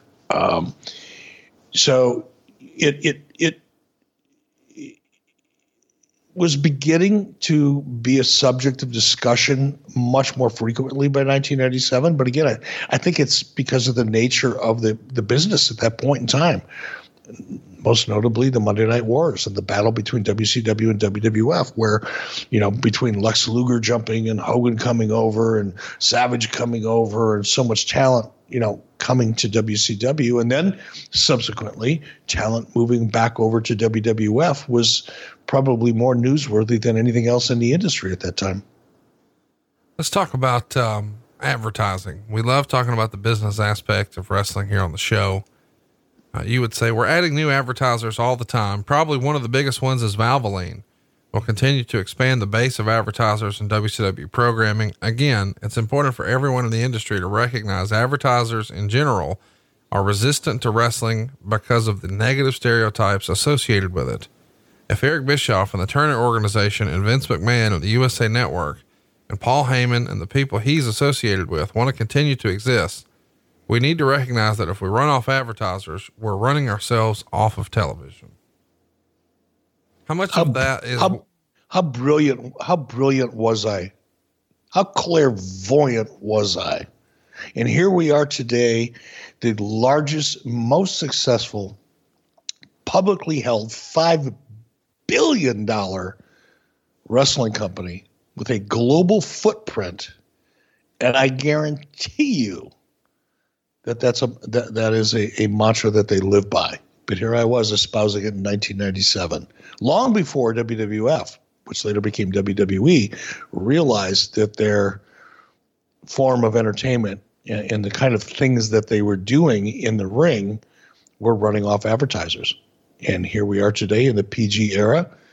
And goddamn, I was a smart son of a bitch back in 1997, wasn't I? I can't argue too much with that quote. Let's talk about what you said about Vince McMahon. I think Vince McMahon really believes his own BS. It surprises me that nobody else, it surprises me if anybody else believes it. There we go. I've read a lot, I've heard a lot about why Vince decided to double cross Bret and lie right to his face. And I know what really happened. Bret knows what really happened. Vince McMahon, Jim Ross, and the company knows what really happened. Bret Hart, for the past 14 or 15 years, has demonstrated time and time again his commitment, his work ethic, his love to this industry, his loyalty to the WWF, and his integrity as a man. I fully expected after my conversation with Bret a few weeks ago that Bret would have retained his integrity, his love for the business, and his loyalty to the WWF. I wouldn't have asked otherwise. And for Vince to do what he did was another act of desperation, paranoia, and self indulgence. And when the follow up is, would you have handled it differently? You said, I'm not sure. I really haven't given that any thought, although it's an interesting scenario. It's just too difficult for me to say right now. The situation within my business at WCW is so much different that I have a hard time imagining myself being in the position that McMahon was in. I think when it comes right down to it, I would have had no choice but to trust Bret to do the right thing before he left Titan. Bret's track record, as I said earlier, would have given me the confidence to take that risk. And there are only a handful of wrestlers, maybe two handfuls, that I would have that confidence in. Clearly, there are some in this business that I wouldn't trust, but without question, Bret Hart is on the list that I would trust. What do you think of your uh, your statements here and sort of uh, nudging Vince McMahon a little bit? Yeah, that was a little bit of me branding myself for WCW. I, I, I, I think about 80% of that was sincere. Um, 20% of it was a shot across the bow. Um, and, and, and I, gosh, you know, hearing, it's so interesting hearing you read quotes from me back then and trying to and I here I am now I'm sitting here trying what was going through my mind when I said that because because here here's here's the truth um, I didn't know Bret that well in 1997. I, I came off listening to that quote. I came off like I sounded like I did, right? I perhaps wanted to believe I did. And maybe I, I, I think, not maybe, I think to a large degree I really felt that way because I really did believe that Bret was an honorable guy. And I've always, you know, look, I've always had a strong instinct about people and and I, I I rush to judgment pretty quickly when I'm in a room with somebody. I either I either feel pretty good about them or I don't pretty quickly, and I'm right about seventy five or eighty percent of the time. At least I think I am, and and I I, I move forward accordingly. And I felt good about Bret. I, I felt like he was an honest guy, and and, and I still do. Honestly, I I believe that Bret believes the things that he says. I don't think Bret, I never thought Bret, even when we were at the you know kind of peak of our, you know, verbal sparring back and forth in social media. Um, I've never thought of Bret as a dishonest person. But here's the truth I wasn't there. I wasn't in Vince McMahon's shoes. I didn't hear the conversations. I wasn't looking Bret in the eye when those conversations about how they were going to handle the situation were taking place. And since I wasn't in the room, I didn't have any insight into those conversations. It's really hard for me to judge whether Vince made the right decision or not. I know the conversations that I had with Bret. I know what I told Bret, and and and I made it clear to Bret as I alluded to just you know a little bit a little while ago in this podcast. He didn't need the belt. He didn't need to come to WCW with the belt. The fact is, because of all the litigation that was going on at the time, had Bret showed up with that WWF belt, which was a trademark piece of property of WWF at the time, I would have had my balls cut off and stuffed down my throat by Turner Broadcasting attorneys. There was no way I was going to try, even if I wanted to. If it had happened three years earlier, yeah, I probably would have. Two years earlier, yeah, I probably would have. If the opportunity would have availed itself, I would have probably, if I could have talked Bret, which I don't think I could have talked him into it. I'm pretty sure I couldn't. In fact, I know that I could. I'll go out on a limb. I know that I could have talked Bret into you know walking away with that belt so that I could take it on WCW TV and, and pull a Medusa and drop it in the trash. Bret would not have taken part in that. I believe that. But even if he would have, in 1997, the people that I worked for wouldn't have allowed it. That would have been the end of my career at Turner at that point. So there was it was totally unnecessary for Vince to do what he did. But guess what? Vince didn't know that because my pattern of behavior, starting with giving away finishes and doing all the other kind of unorthodox things that I did to to make noise and get on the map and create that water cooler buzz that I was talking about earlier. All of that crazy shit. Medusa showing up, throwing the title in the trash. I don't blame him for thinking that I was going to do something ridiculous because I've been doing ridiculous shit for a long time that was driving him crazy and I was kicking his ass in the process. So I, I kind of think he, you know, Vince had to do what he had to do. But the sad part is it was all totally unnecessary.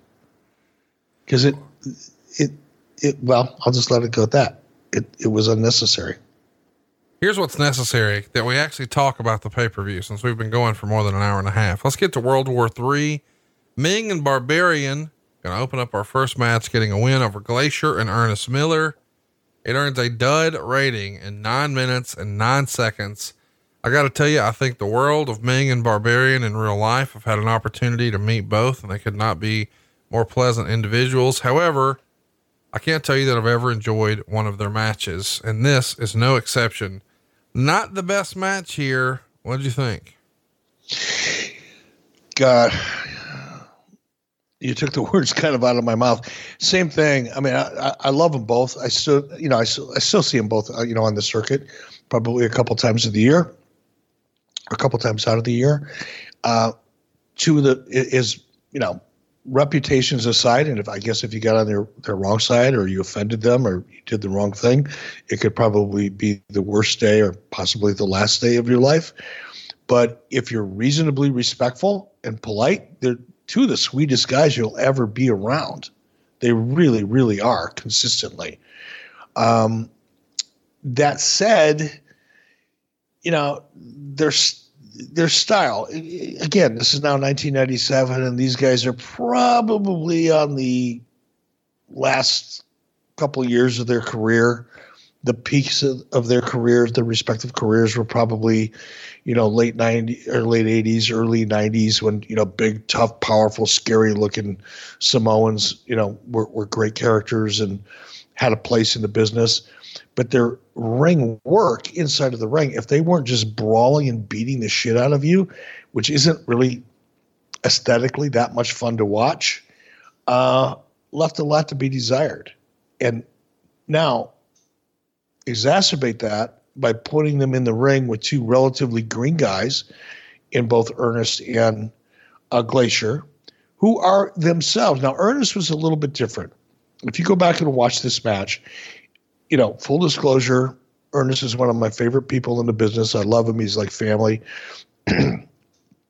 Not only to me, but to my son and my daughter, my my wife. We're we're very close. So I may have a little bit of a jaded view of Ernest, but as objective as I can be, go back and look at this match. er, and Ernest is a big guy. He's deceptively big, by the way. You know, when you look at him, because he's not jacked up, he's not cut up, he doesn't look like, you know, a, a typical 90s, you know, big man wrestler, but he's a good 240, 245, and he's bottom heavy. And by the way, so is Glacier. I mean, he's got big, thick, powerful legs. He was a linebacker in the NFL and college football. He's a he's a big, strong dude. And a lot of the things that Ernest in particular was doing, the jump spin back kicks, by the way, you don't see too many 240 pound guys. You see 160 pound guys doing that kind of shit. And I'm talking even on, on, on the, you know, in mixed martial arts or on the, you know, Um, uh, amateur karate circuits, you'll see 130, 140, 160 pound guys all day long doing jump spin back kicks. You don't see too many 250 pounders pulling it off. And Ernest can, and very effectively, both in real life and in the ring. But when you put a guy like Ernest and Glacier in a match with two guys like Meng and Barbarian that A, really aren't comfortable working that style or don't have a lot of experience working it, and B, aren't selling it at all, which is the case here. Not only do Meng and Barbarian not really look that interesting, but because they're not really selling for Glacier or for Ernest, and I have to say, you know, Ray, Ray Lloyd is also one of the classiest people in the business, but his martial arts, his in-ring martial arts for for WCW, wasn't nearly as effective as Ernest. Uh, again, Ray's a big guy, and he was doing a lot of things from a martial arts perspective that a big guy shouldn't have been trying to do. He should have been sticking to more, you know, for example, he'd do that spin, you know, leg sweep, did that very, very effectively. And that's typically not a big man's move. Right. But the, the but the minute that Ray or Glacier would start doing the jump spin type stuff, he just couldn't get enough air to make it look dynamic. And here's here's a tricky part about trying to do martial arts in the ring. Is people have seen so many Jackie Chan movies. They've seen so much really cool um, martial arts in film where you're shooting it from 20 different angles, 35 different takes, stunt people, you know, special effects, you know, all kinds of different ways, camera angles that you can use in a movie that you can't do in you know, professional wrestling or sports entertainment. That the minute you try to do a martial arts type presentation in a wrestling ring, it's really, really difficult to live up to the expectations that so many martial arts movies and now video games have kind of set. So, in other words, if you're not doing something that you know kids have grown up, you know, playing Mortal Kombat have seen, yeah, it's not that cool and so I think you know the timing was a little bit bad for for Ernest and Glacier. They were two really big guys that were trying to do things that were really dynamic and spectacular and visually stimulating. That they probably, at least in Ray's case, weren't really capable of doing all that well. Ernest was, Ray wasn't. Now add them to guys like Meng and Barbarian, who a have never really worked that kind of a match, and b weren't selling for it. It's just flatline. Whew. That was a hell of a breakdown of that match. By the way, if you need a more detailed breakdown of a Meng Barbarian match, find another fucking podcast that can match that one. Uh, let's talk about DDP. He's up here being interviewed by WCW.com about the Battle Royal. And then we've got Perry Saturn going to defend his WCW TV title here against Disco Inferno. Always been a big fan of Perry Saturn. Uh, his in ring work I thought was really, really well done. Disco Inferno's always been a great character. But for whatever reason, this was a little bit of a miss. Uh, quarter star is what this one gets in the Observer. Goes eight minutes, 19 seconds. Of course, Perry Saturn gets the win. And of course, your boy Hammer's involved. Chat me up. What did you think of this one? I, I was really disappointed. I, you know, Disco's the guy that kind of begs to be, you know, beat up upon, you know, when we talk about him because his character i mean he tried to make you hate him so much and he was so good at it he he he was so good at being obnoxious and even to this day he kind of you know he's a parody of himself in some some respects in some of the things that he's done or in the interviews that he's done. He's a great, great, and all that, by the way, is a compliment because he's a very smart guy and a very talented guy. Uh, and he and he understands a big part of the business that a lot of people today don't. But this, and, and let me talk about Perry Saturn. I was excited to hire Perry because Perry was really believable. The first conversation I ever had with Perry Saturn when he first came in, we talked about his military service. And we must have talked for an hour and a half or two hours. And just in talking to him and getting to know him, he was such a real cat. I mean, he, and I, I really, really liked him. I I didn't care what he did in, in ECW. I just saw a lot of reality and believability in him. He, he, he really was, he really was in many respects his character. He wasn't pretending to be a wrestler. You know, that's one thing that's funny that I just said that. Not funny that I just said that, but it's the first time I've said that out loud in a long time. One of the things that I learned working with Verne Gagne, because I used to hear Verne say it, is, you know, you're, and I don't, not saying it word for word the way Verne did, but in the course of doing interviews and promos, Verne would say something to the effect of, I'm paraphrasing here for those of you that are listening and want to bust my balls in dirt sheets, the, that you know, Verne was really good at pointing out how sometimes wrestlers were pretending to be wrestlers and not being themselves. Now, what he was really saying, without saying it the same way I'm about to, is you've got to become your character. Much like a method actor becomes a character, when when when a really good you know, when Joaquin Phoenix decided he was going to take the part of the Joker, not that I'm friends with Joaquin Phoenix and have ever talked to him about it, but based on what I've read and heard anecdotally, you know, he he became that character 24 hours a day. And that's what you do when you want to have that level of performance. Now, wrestlers aren't necessarily re- required to be able to perform at that level. But nonetheless, when you're a performer, when you're a wrestling character who who really feels and believes that character and that character is really part of you, it it resonates. You know, Ric Flair, I think, is such will always be such an icon in this business because there's a there's a part of that Ric Flair character that Richard Fliehr really believes. You know what I'm saying? You know, Stone Cold Steve Austin didn't become Stone Cold Steve Austin until he quit trying to be the ringmaster or a Hollywood blonde or stunning Steve. When he found his real when he found his real voice and he wasn't pretending to be something else, and he could find a way to turn the volume up on Steve Williams, it stuck. It clicked. And I'm not suggesting that Perry Saturn had that same level uh, of ability to connect with the audience as, as you know Stone Cold did, but nonetheless, he he he was real. That character that you saw with Perry Saturn, there was a large part of that that was real and believe and, and it was believable because it was real. He wasn't acting. He wasn't performing. You know, I think a lot of the talent that we see today, unfortunately, either because they're being directed and kind of pushed into a character or a presentation that is so antithetical to who they really are, or they're just not comfortable with it and they're not good enough actors or actresses to really pull it off. It just doesn't stick with the audience.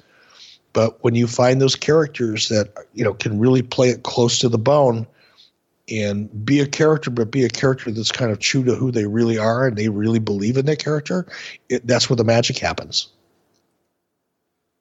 In the back. And that was, and, and I'm, I was going to say, and that just to button it up, and that's what I like so much about Perry Saturn. Now, this match left me flat. It, it really did. I, I kind of in watching it, I kind of went, you know, I, I don't think either one of these two guys were really into this match because I know Disco when he's when he's in it or well, when he was in it, you know, in '97, when he was really excited, when he was engaged, when he connected to what was going on in the story and the match that he was in and his opponent, he could have a hell of a performance and be really in his own way, in his own way, one of the most entertaining characters on the roster.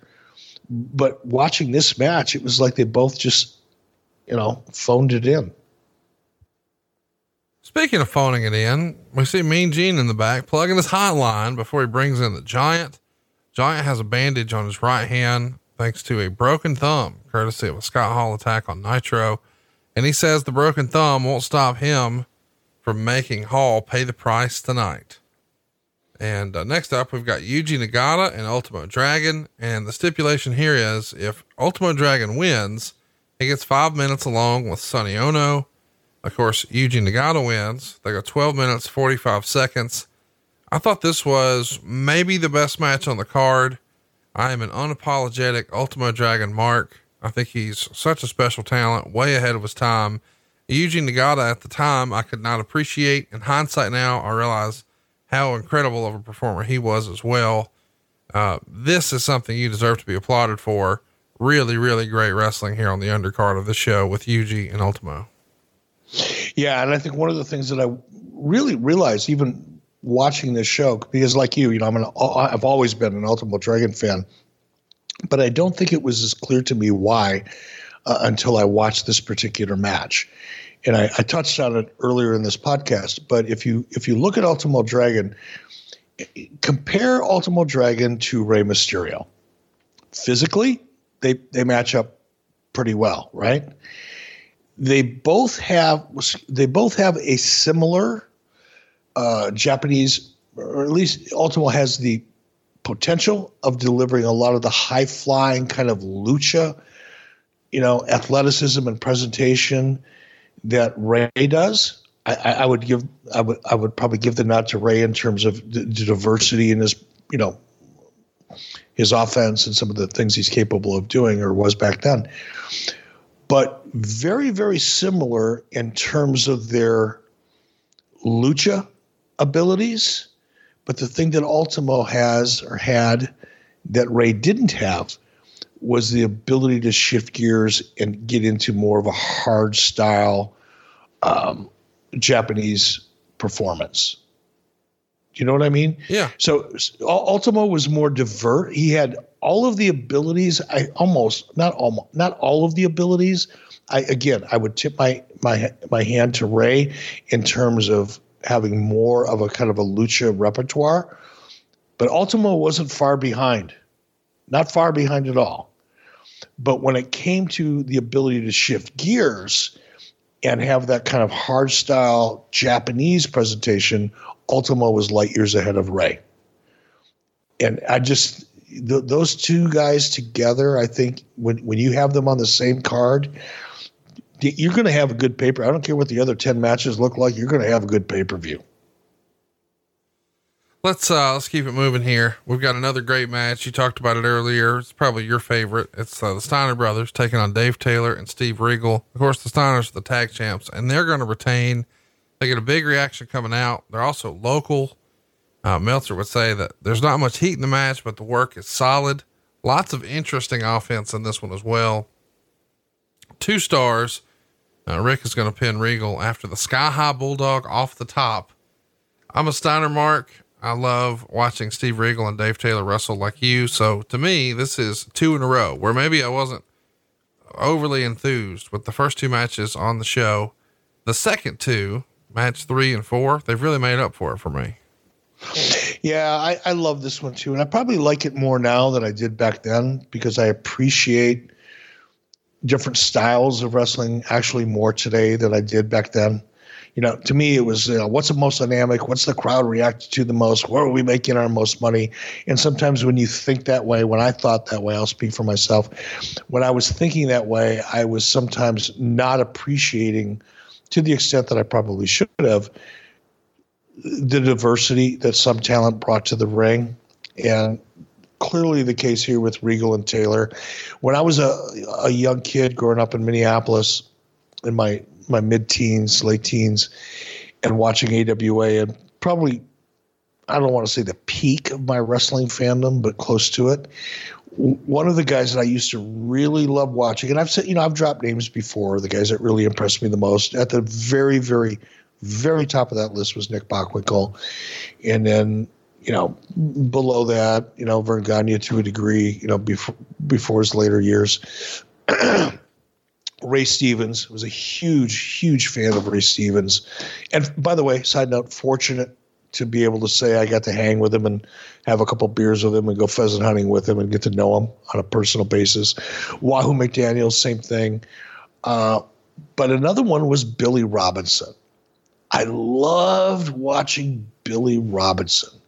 And Billy was that man of a thousand holes. You know, that's how he was promoted in the AWA. He was a scientific wrestler. That's how they referred to a technical wrestler back in the day, in my day, I should say. And Billy was that British, you know, didn't wasn't all jacked up, didn't have the superstar Billy Graham or Jesse the Body Ventura kind of road warrior physique, none of that kind of stuff. But he would get in the ring with you and he would just work you over and work you over and he would work holds and you know tie you up in knots and all that kind of stuff. And that's one of the reasons why even to this day I love going back and watching Steve Regal matches and Dave Taylor matches because that's the style and the diversity of presentation that they brought to the ring and um, I don't think it gets enough appreciation. And by the way, it didn't get enough appreciation for me at the time. So Sorry about that. Mean Gene's in the hallway with JJ Dillon, and Dillon says if Raven doesn't sign an official WCW contract within 24 hours, he will no longer be allowed to appear on WCW programming. And Gene says that Raven isn't the sort of guy you'd run into at the country club. Uh, next up, we've got Raven and Scotty Riggs. It's eight minutes and 43 seconds. Raven is going to announce it has to be a Ravens rules match or he's not going to wrestle. Of course, that means it's got to be no DQ, which means the flock can interfere, and they do. Um, you've got Saturn and Kidman and you know, everybody here. Ultimately, though, uh, it's not enough. Raven is going to get the win. Of course, Riggs was a former part of the flock. He's trying to break out here. Van Hammer is going to carry Riggs from the ring into the crowd and Meltzer would say, I guess to signify them kidnapping his soul. Three quarters of a star. I feel bad because I didn't love this one because I know Scotty Riggs listen to this, listens to this show and he's a great guy. And I think the world of Raven and, and the man behind the character. But for me, I thought both of these guys had had better matches for whatever reason, something here, and maybe it was just the creative with all the interference. I just didn't love it. God, I looked at it completely differently because I'm, I'm, you know, the, the whole and I, am I'm, I'm with you. You know, Scotty Riggs is a great guy. I don't know him very very well, but he, he what I do know of him, he's a he's a class guy, good guy.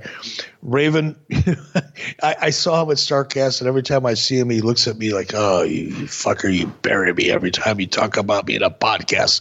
And I don't I don't mean to do that, but his character was a character that I just could never get and I kept trying it because I thought, well, just because I don't get it doesn't mean that the audience doesn't like it. So let's give it a whirl. But the more I tried it, the more I was convinced it just doesn't work. It was too dark. There was nothing inspiring. I couldn't love it and I couldn't hate it. I was ambivalent towards it. I didn't give a flying fuck about anything that his character did. And not because I didn't like Scott Levy it's just the presentation. There was no emotion in it. His character was an unemotional, kind of dead to the world character. How in the world are you? Would anybody expect an audience to go, "Yeah, I want to see that guy win," or "No, I want to see that guy get his ass kicked"? You just don't give a fuck. And that's generally the way I felt about that whole flock thing right? Again, that's just me. Other people may have dug it, and I, I, I guess, but having said all that, I thought this was a great match. I didn't like the finish. The finish took me out of it completely. I agree with you. The finish fucked it. If if the if they would have had a cleaner finish, a more complex finish, or something that would have made me go, "Wow, I didn't see that coming," then I probably would have been all over this match and jumping up and down telling you how great it was. But take the finish out of it. Look at the first, I don't know how long the match was. I didn't write it down, probably 12, 14 minutes. Let's just say it was 12 minutes. I thought the first nine of it was some of the best work I've seen out of either one of these guys. Scotty was inspired first third of this match, first 30% of this match, act one, as I like to say. In act one of this match, um, he, he looked great.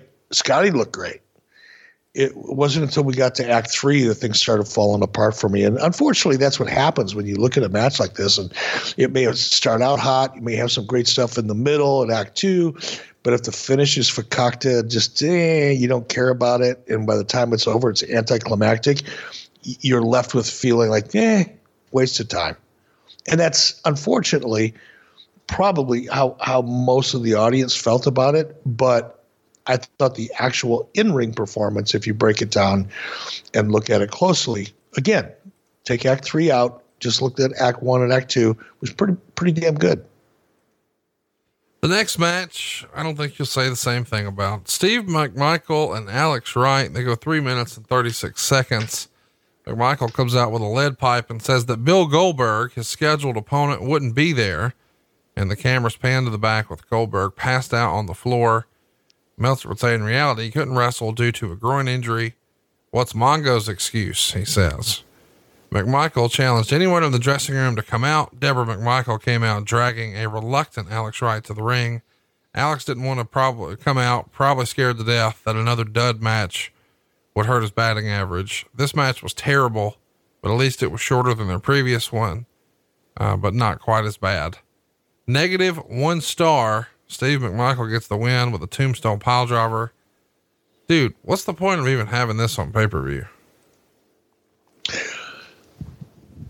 First off, I think Steve McMichael was probably a better wrestler than Dave Meltzer is a reporter. Number one. Boy, that's th- them's fighting words right there. I hope so. God, from from your mouth to God's ears. Um, I and I'm not.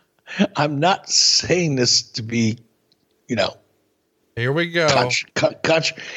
I look. Take take what take what you think you know about Steve McMichael and what you think you know about about Alex Wright. I look if I put this match in context. I look I look at this match. I look here's Steve McMichael, who he was two years into the business, started out as an announcer, right? didn't spend 15 10 12 years in the indie circuit 15 years you know didn't have all that experience. And if i look at this match in that context i just don't think this match was that bad. It it i actually thought it was pretty decent. There was a good story Deborah dragging Alex out. Alex was reluctant. He didn't want to get in the ring with Steve. This was all about Deborah wanting to get the Super Bowl ring back. It may have been a corny story. I'm not suggesting the story was all that great, but there was psychology, there was story, there was a reason for this match to happen, and the fact that the the fact that you know Deborah had to drag Alex to the ring made him a chicken shit which you know creates emotion in the audience. So there was there was enough meat on the bone from a story perspective. Again, corny as it may be, I'm not judging the quality of the story, but at least there was story there, which is more than I can say for a lot of the stuff that I see on TV even today at least there was story there or an attempt to make a story and the characters kind of made sense and they kind of played their roles okay now let's take the story part out of the equation let's just break down the action in the ring there was a couple botched moves, and by the way, they were subtle. There was the timing was off. Guess what? We're going to talk about a match between Rey Mysterio and Eddie Guerrero that had some of the same issues. Now, granted, I'm not comparing the two matches, so don't you know don't go off on me here. But you know, overall, I I, I think, with the exception of a couple timing issues in this match, and then put it in the context of a guy in Steve McMichael that has really only been working in the ring for 18 months or two years on a very limited basis, by the way, not working six or seven nights a week on house shows. I thought the match was pretty good. It didn't bother me. Wow. Next up, we got Eddie Guerrero and Rey Mysterio. As you might imagine, this is the best match on the show. If you're going to watch one match from this show, it's got to be this one. It gets four stars in the Observer. They get plenty of time 12 minutes, 42 seconds. You know, they just tore the house down at Halloween Havoc the month prior. I still think that one's one of the best matches of all time, but this is pretty damn good. Had the Halloween Havoc show not existed, you got to think this would have been, you know, their best match. Uh, Mike Tenay points out on commentary there's a poster in the crowd about this being the three year anniversary of the death of Eddie Guerrero's former partner, Art Barr. Uh, lots of intricate spots here, incredible fro- uh, frog splashes and power bombs, and they're pulling out all the stops. I absolutely love it. Eddie gets the win. He retains the cruiserweight title. I don't think it mattered to me who won. I mean, this was such a good match that by the end, uh, I was just glad I got to see it.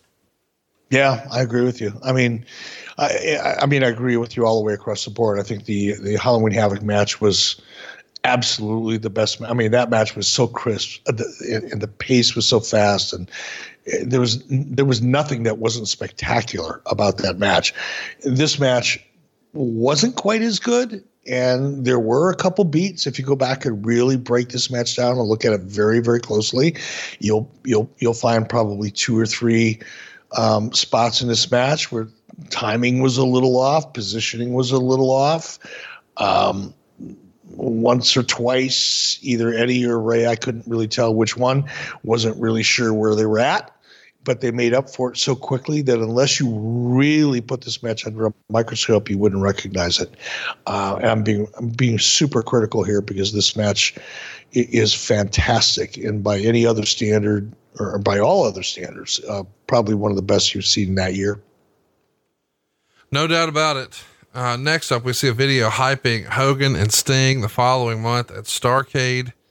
Uh, but our, our next match is Curt over Ric Flair in 17 minutes and 57 seconds. They get plenty of time, two and a half stars. Meltzer would say this was a weird match, and then as it was laid out, it appeared to be a great match. The crowd was into Flair when he came out. But when the crowd recognizes he's no longer the old Flair and the match slows down, they seem to lose interest. I thought the match was okay. Uh, eventually, Flair comes off the top uh, to the floor with a double sledge like uh, Randy Savage, which is a pretty dangerous move, especially when you're 48 years old. Meltzer would say it appears his ankle went out and he's limping badly there for a while. Um, I don't know. This one to me, I don't, I don't, I hate to speak ill of the dead, as you like to say here on the show.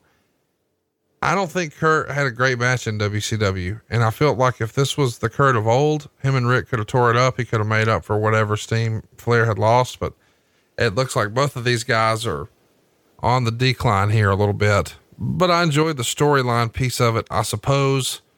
Um, what did you think of this one? Man, you and I are seeing this one exactly the same way, but I, I, I oh God, this is so hard for me. Oh, I think it's, I think it was more Curt than Ric. Yeah, I, I, Curt, just Curt wasn't Curt in this match. Let me just, I'm going to leave it at that. I got to leave it at that. I, I just, I was disappointed in it when I saw it because again I thought, oh great, I can see Curt Hennig, Ric Flair, but there's very few people who I enjoyed watching more than Curt Hennig. A small handful of people. Ric Flair is one of them. And when you know, I thought, okay, great, this is going to be a great one to watch and talk about. And I went, ah, ah. Neither one of them delivered what they were capable of delivering. Let's just leave it at that. Let's keep it going. Let's talk about what's next here on the show. Um, I guess before we do, we should mention that this is a continuation of their feud, which started back at Fall Brawl in September. You may remember Curt was supposed to be a member of the Horsemen. He accepted Arn Anderson's spot. So he's representing the Horsemen in the NWO uh, War Games match. And he turns his head on, he turns on Ric, slams his head in the cage door. They wrestle a Halloween Havoc. They're supposed to wrestle one here. And then again at Starrcade, of course, we know there's going to be an audible that needs to be called there. Uh, allegedly, Ric signed a new contract just a few days before this event And I thought he worked hard, but to your point, I agree. It wasn't as good as maybe it could have been. And some of that probably belongs on Curt, maybe more so than Ric. Next up, though, this is why we're really here. We got 60 dudes. We got three men and uh, the World War III match. There's 60 men in three rings, and this is quite the roll call here.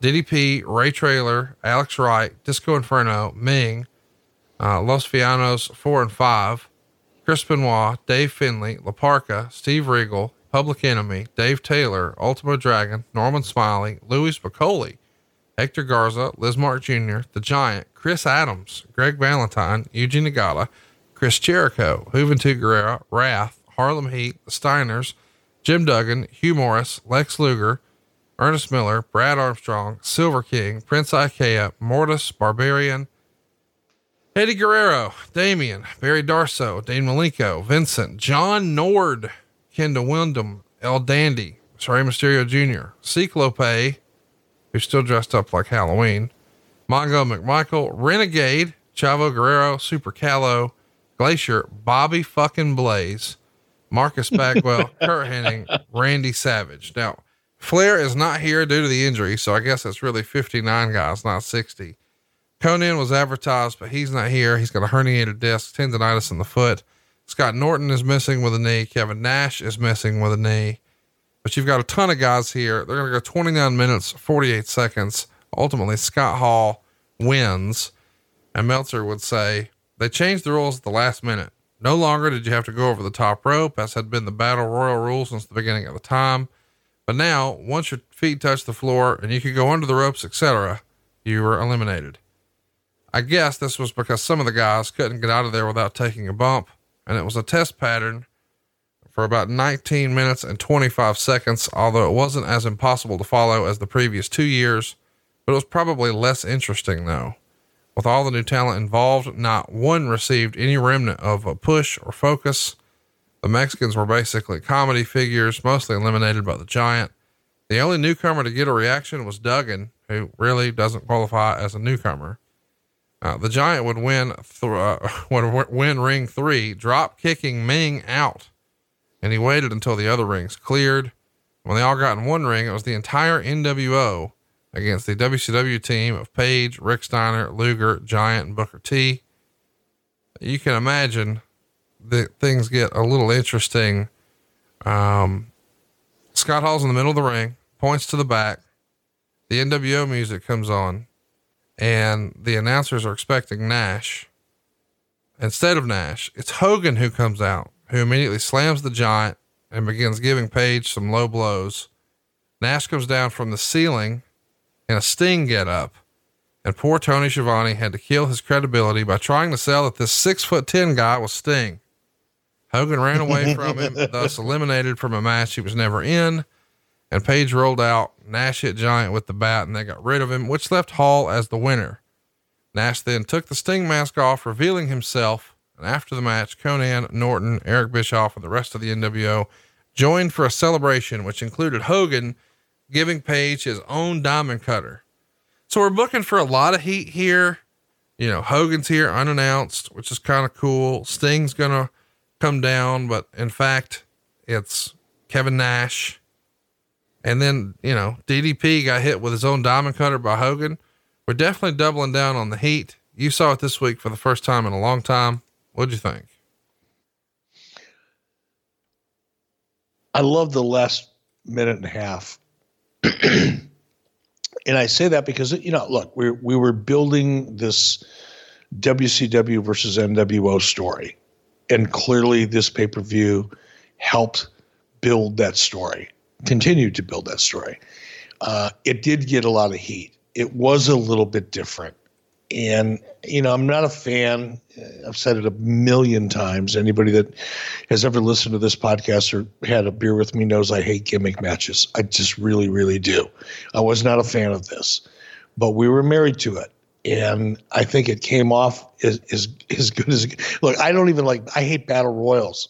Show me a battle royal that for the first you know seventy five percent of the battle royal looks good. It's just people walking around slugging each other. It's the most boring shit. I hate battle royals. that being said, I hated this one three times more than I normally hate battle royals, but it was it was something that we were married to, and from a storyline perspective, it helped get us where we needed to go. It helped build to that Hogan Sting WCW versus NWO overall theme that we were building. So, is it one of my favorite pay per views of all time? Not even close.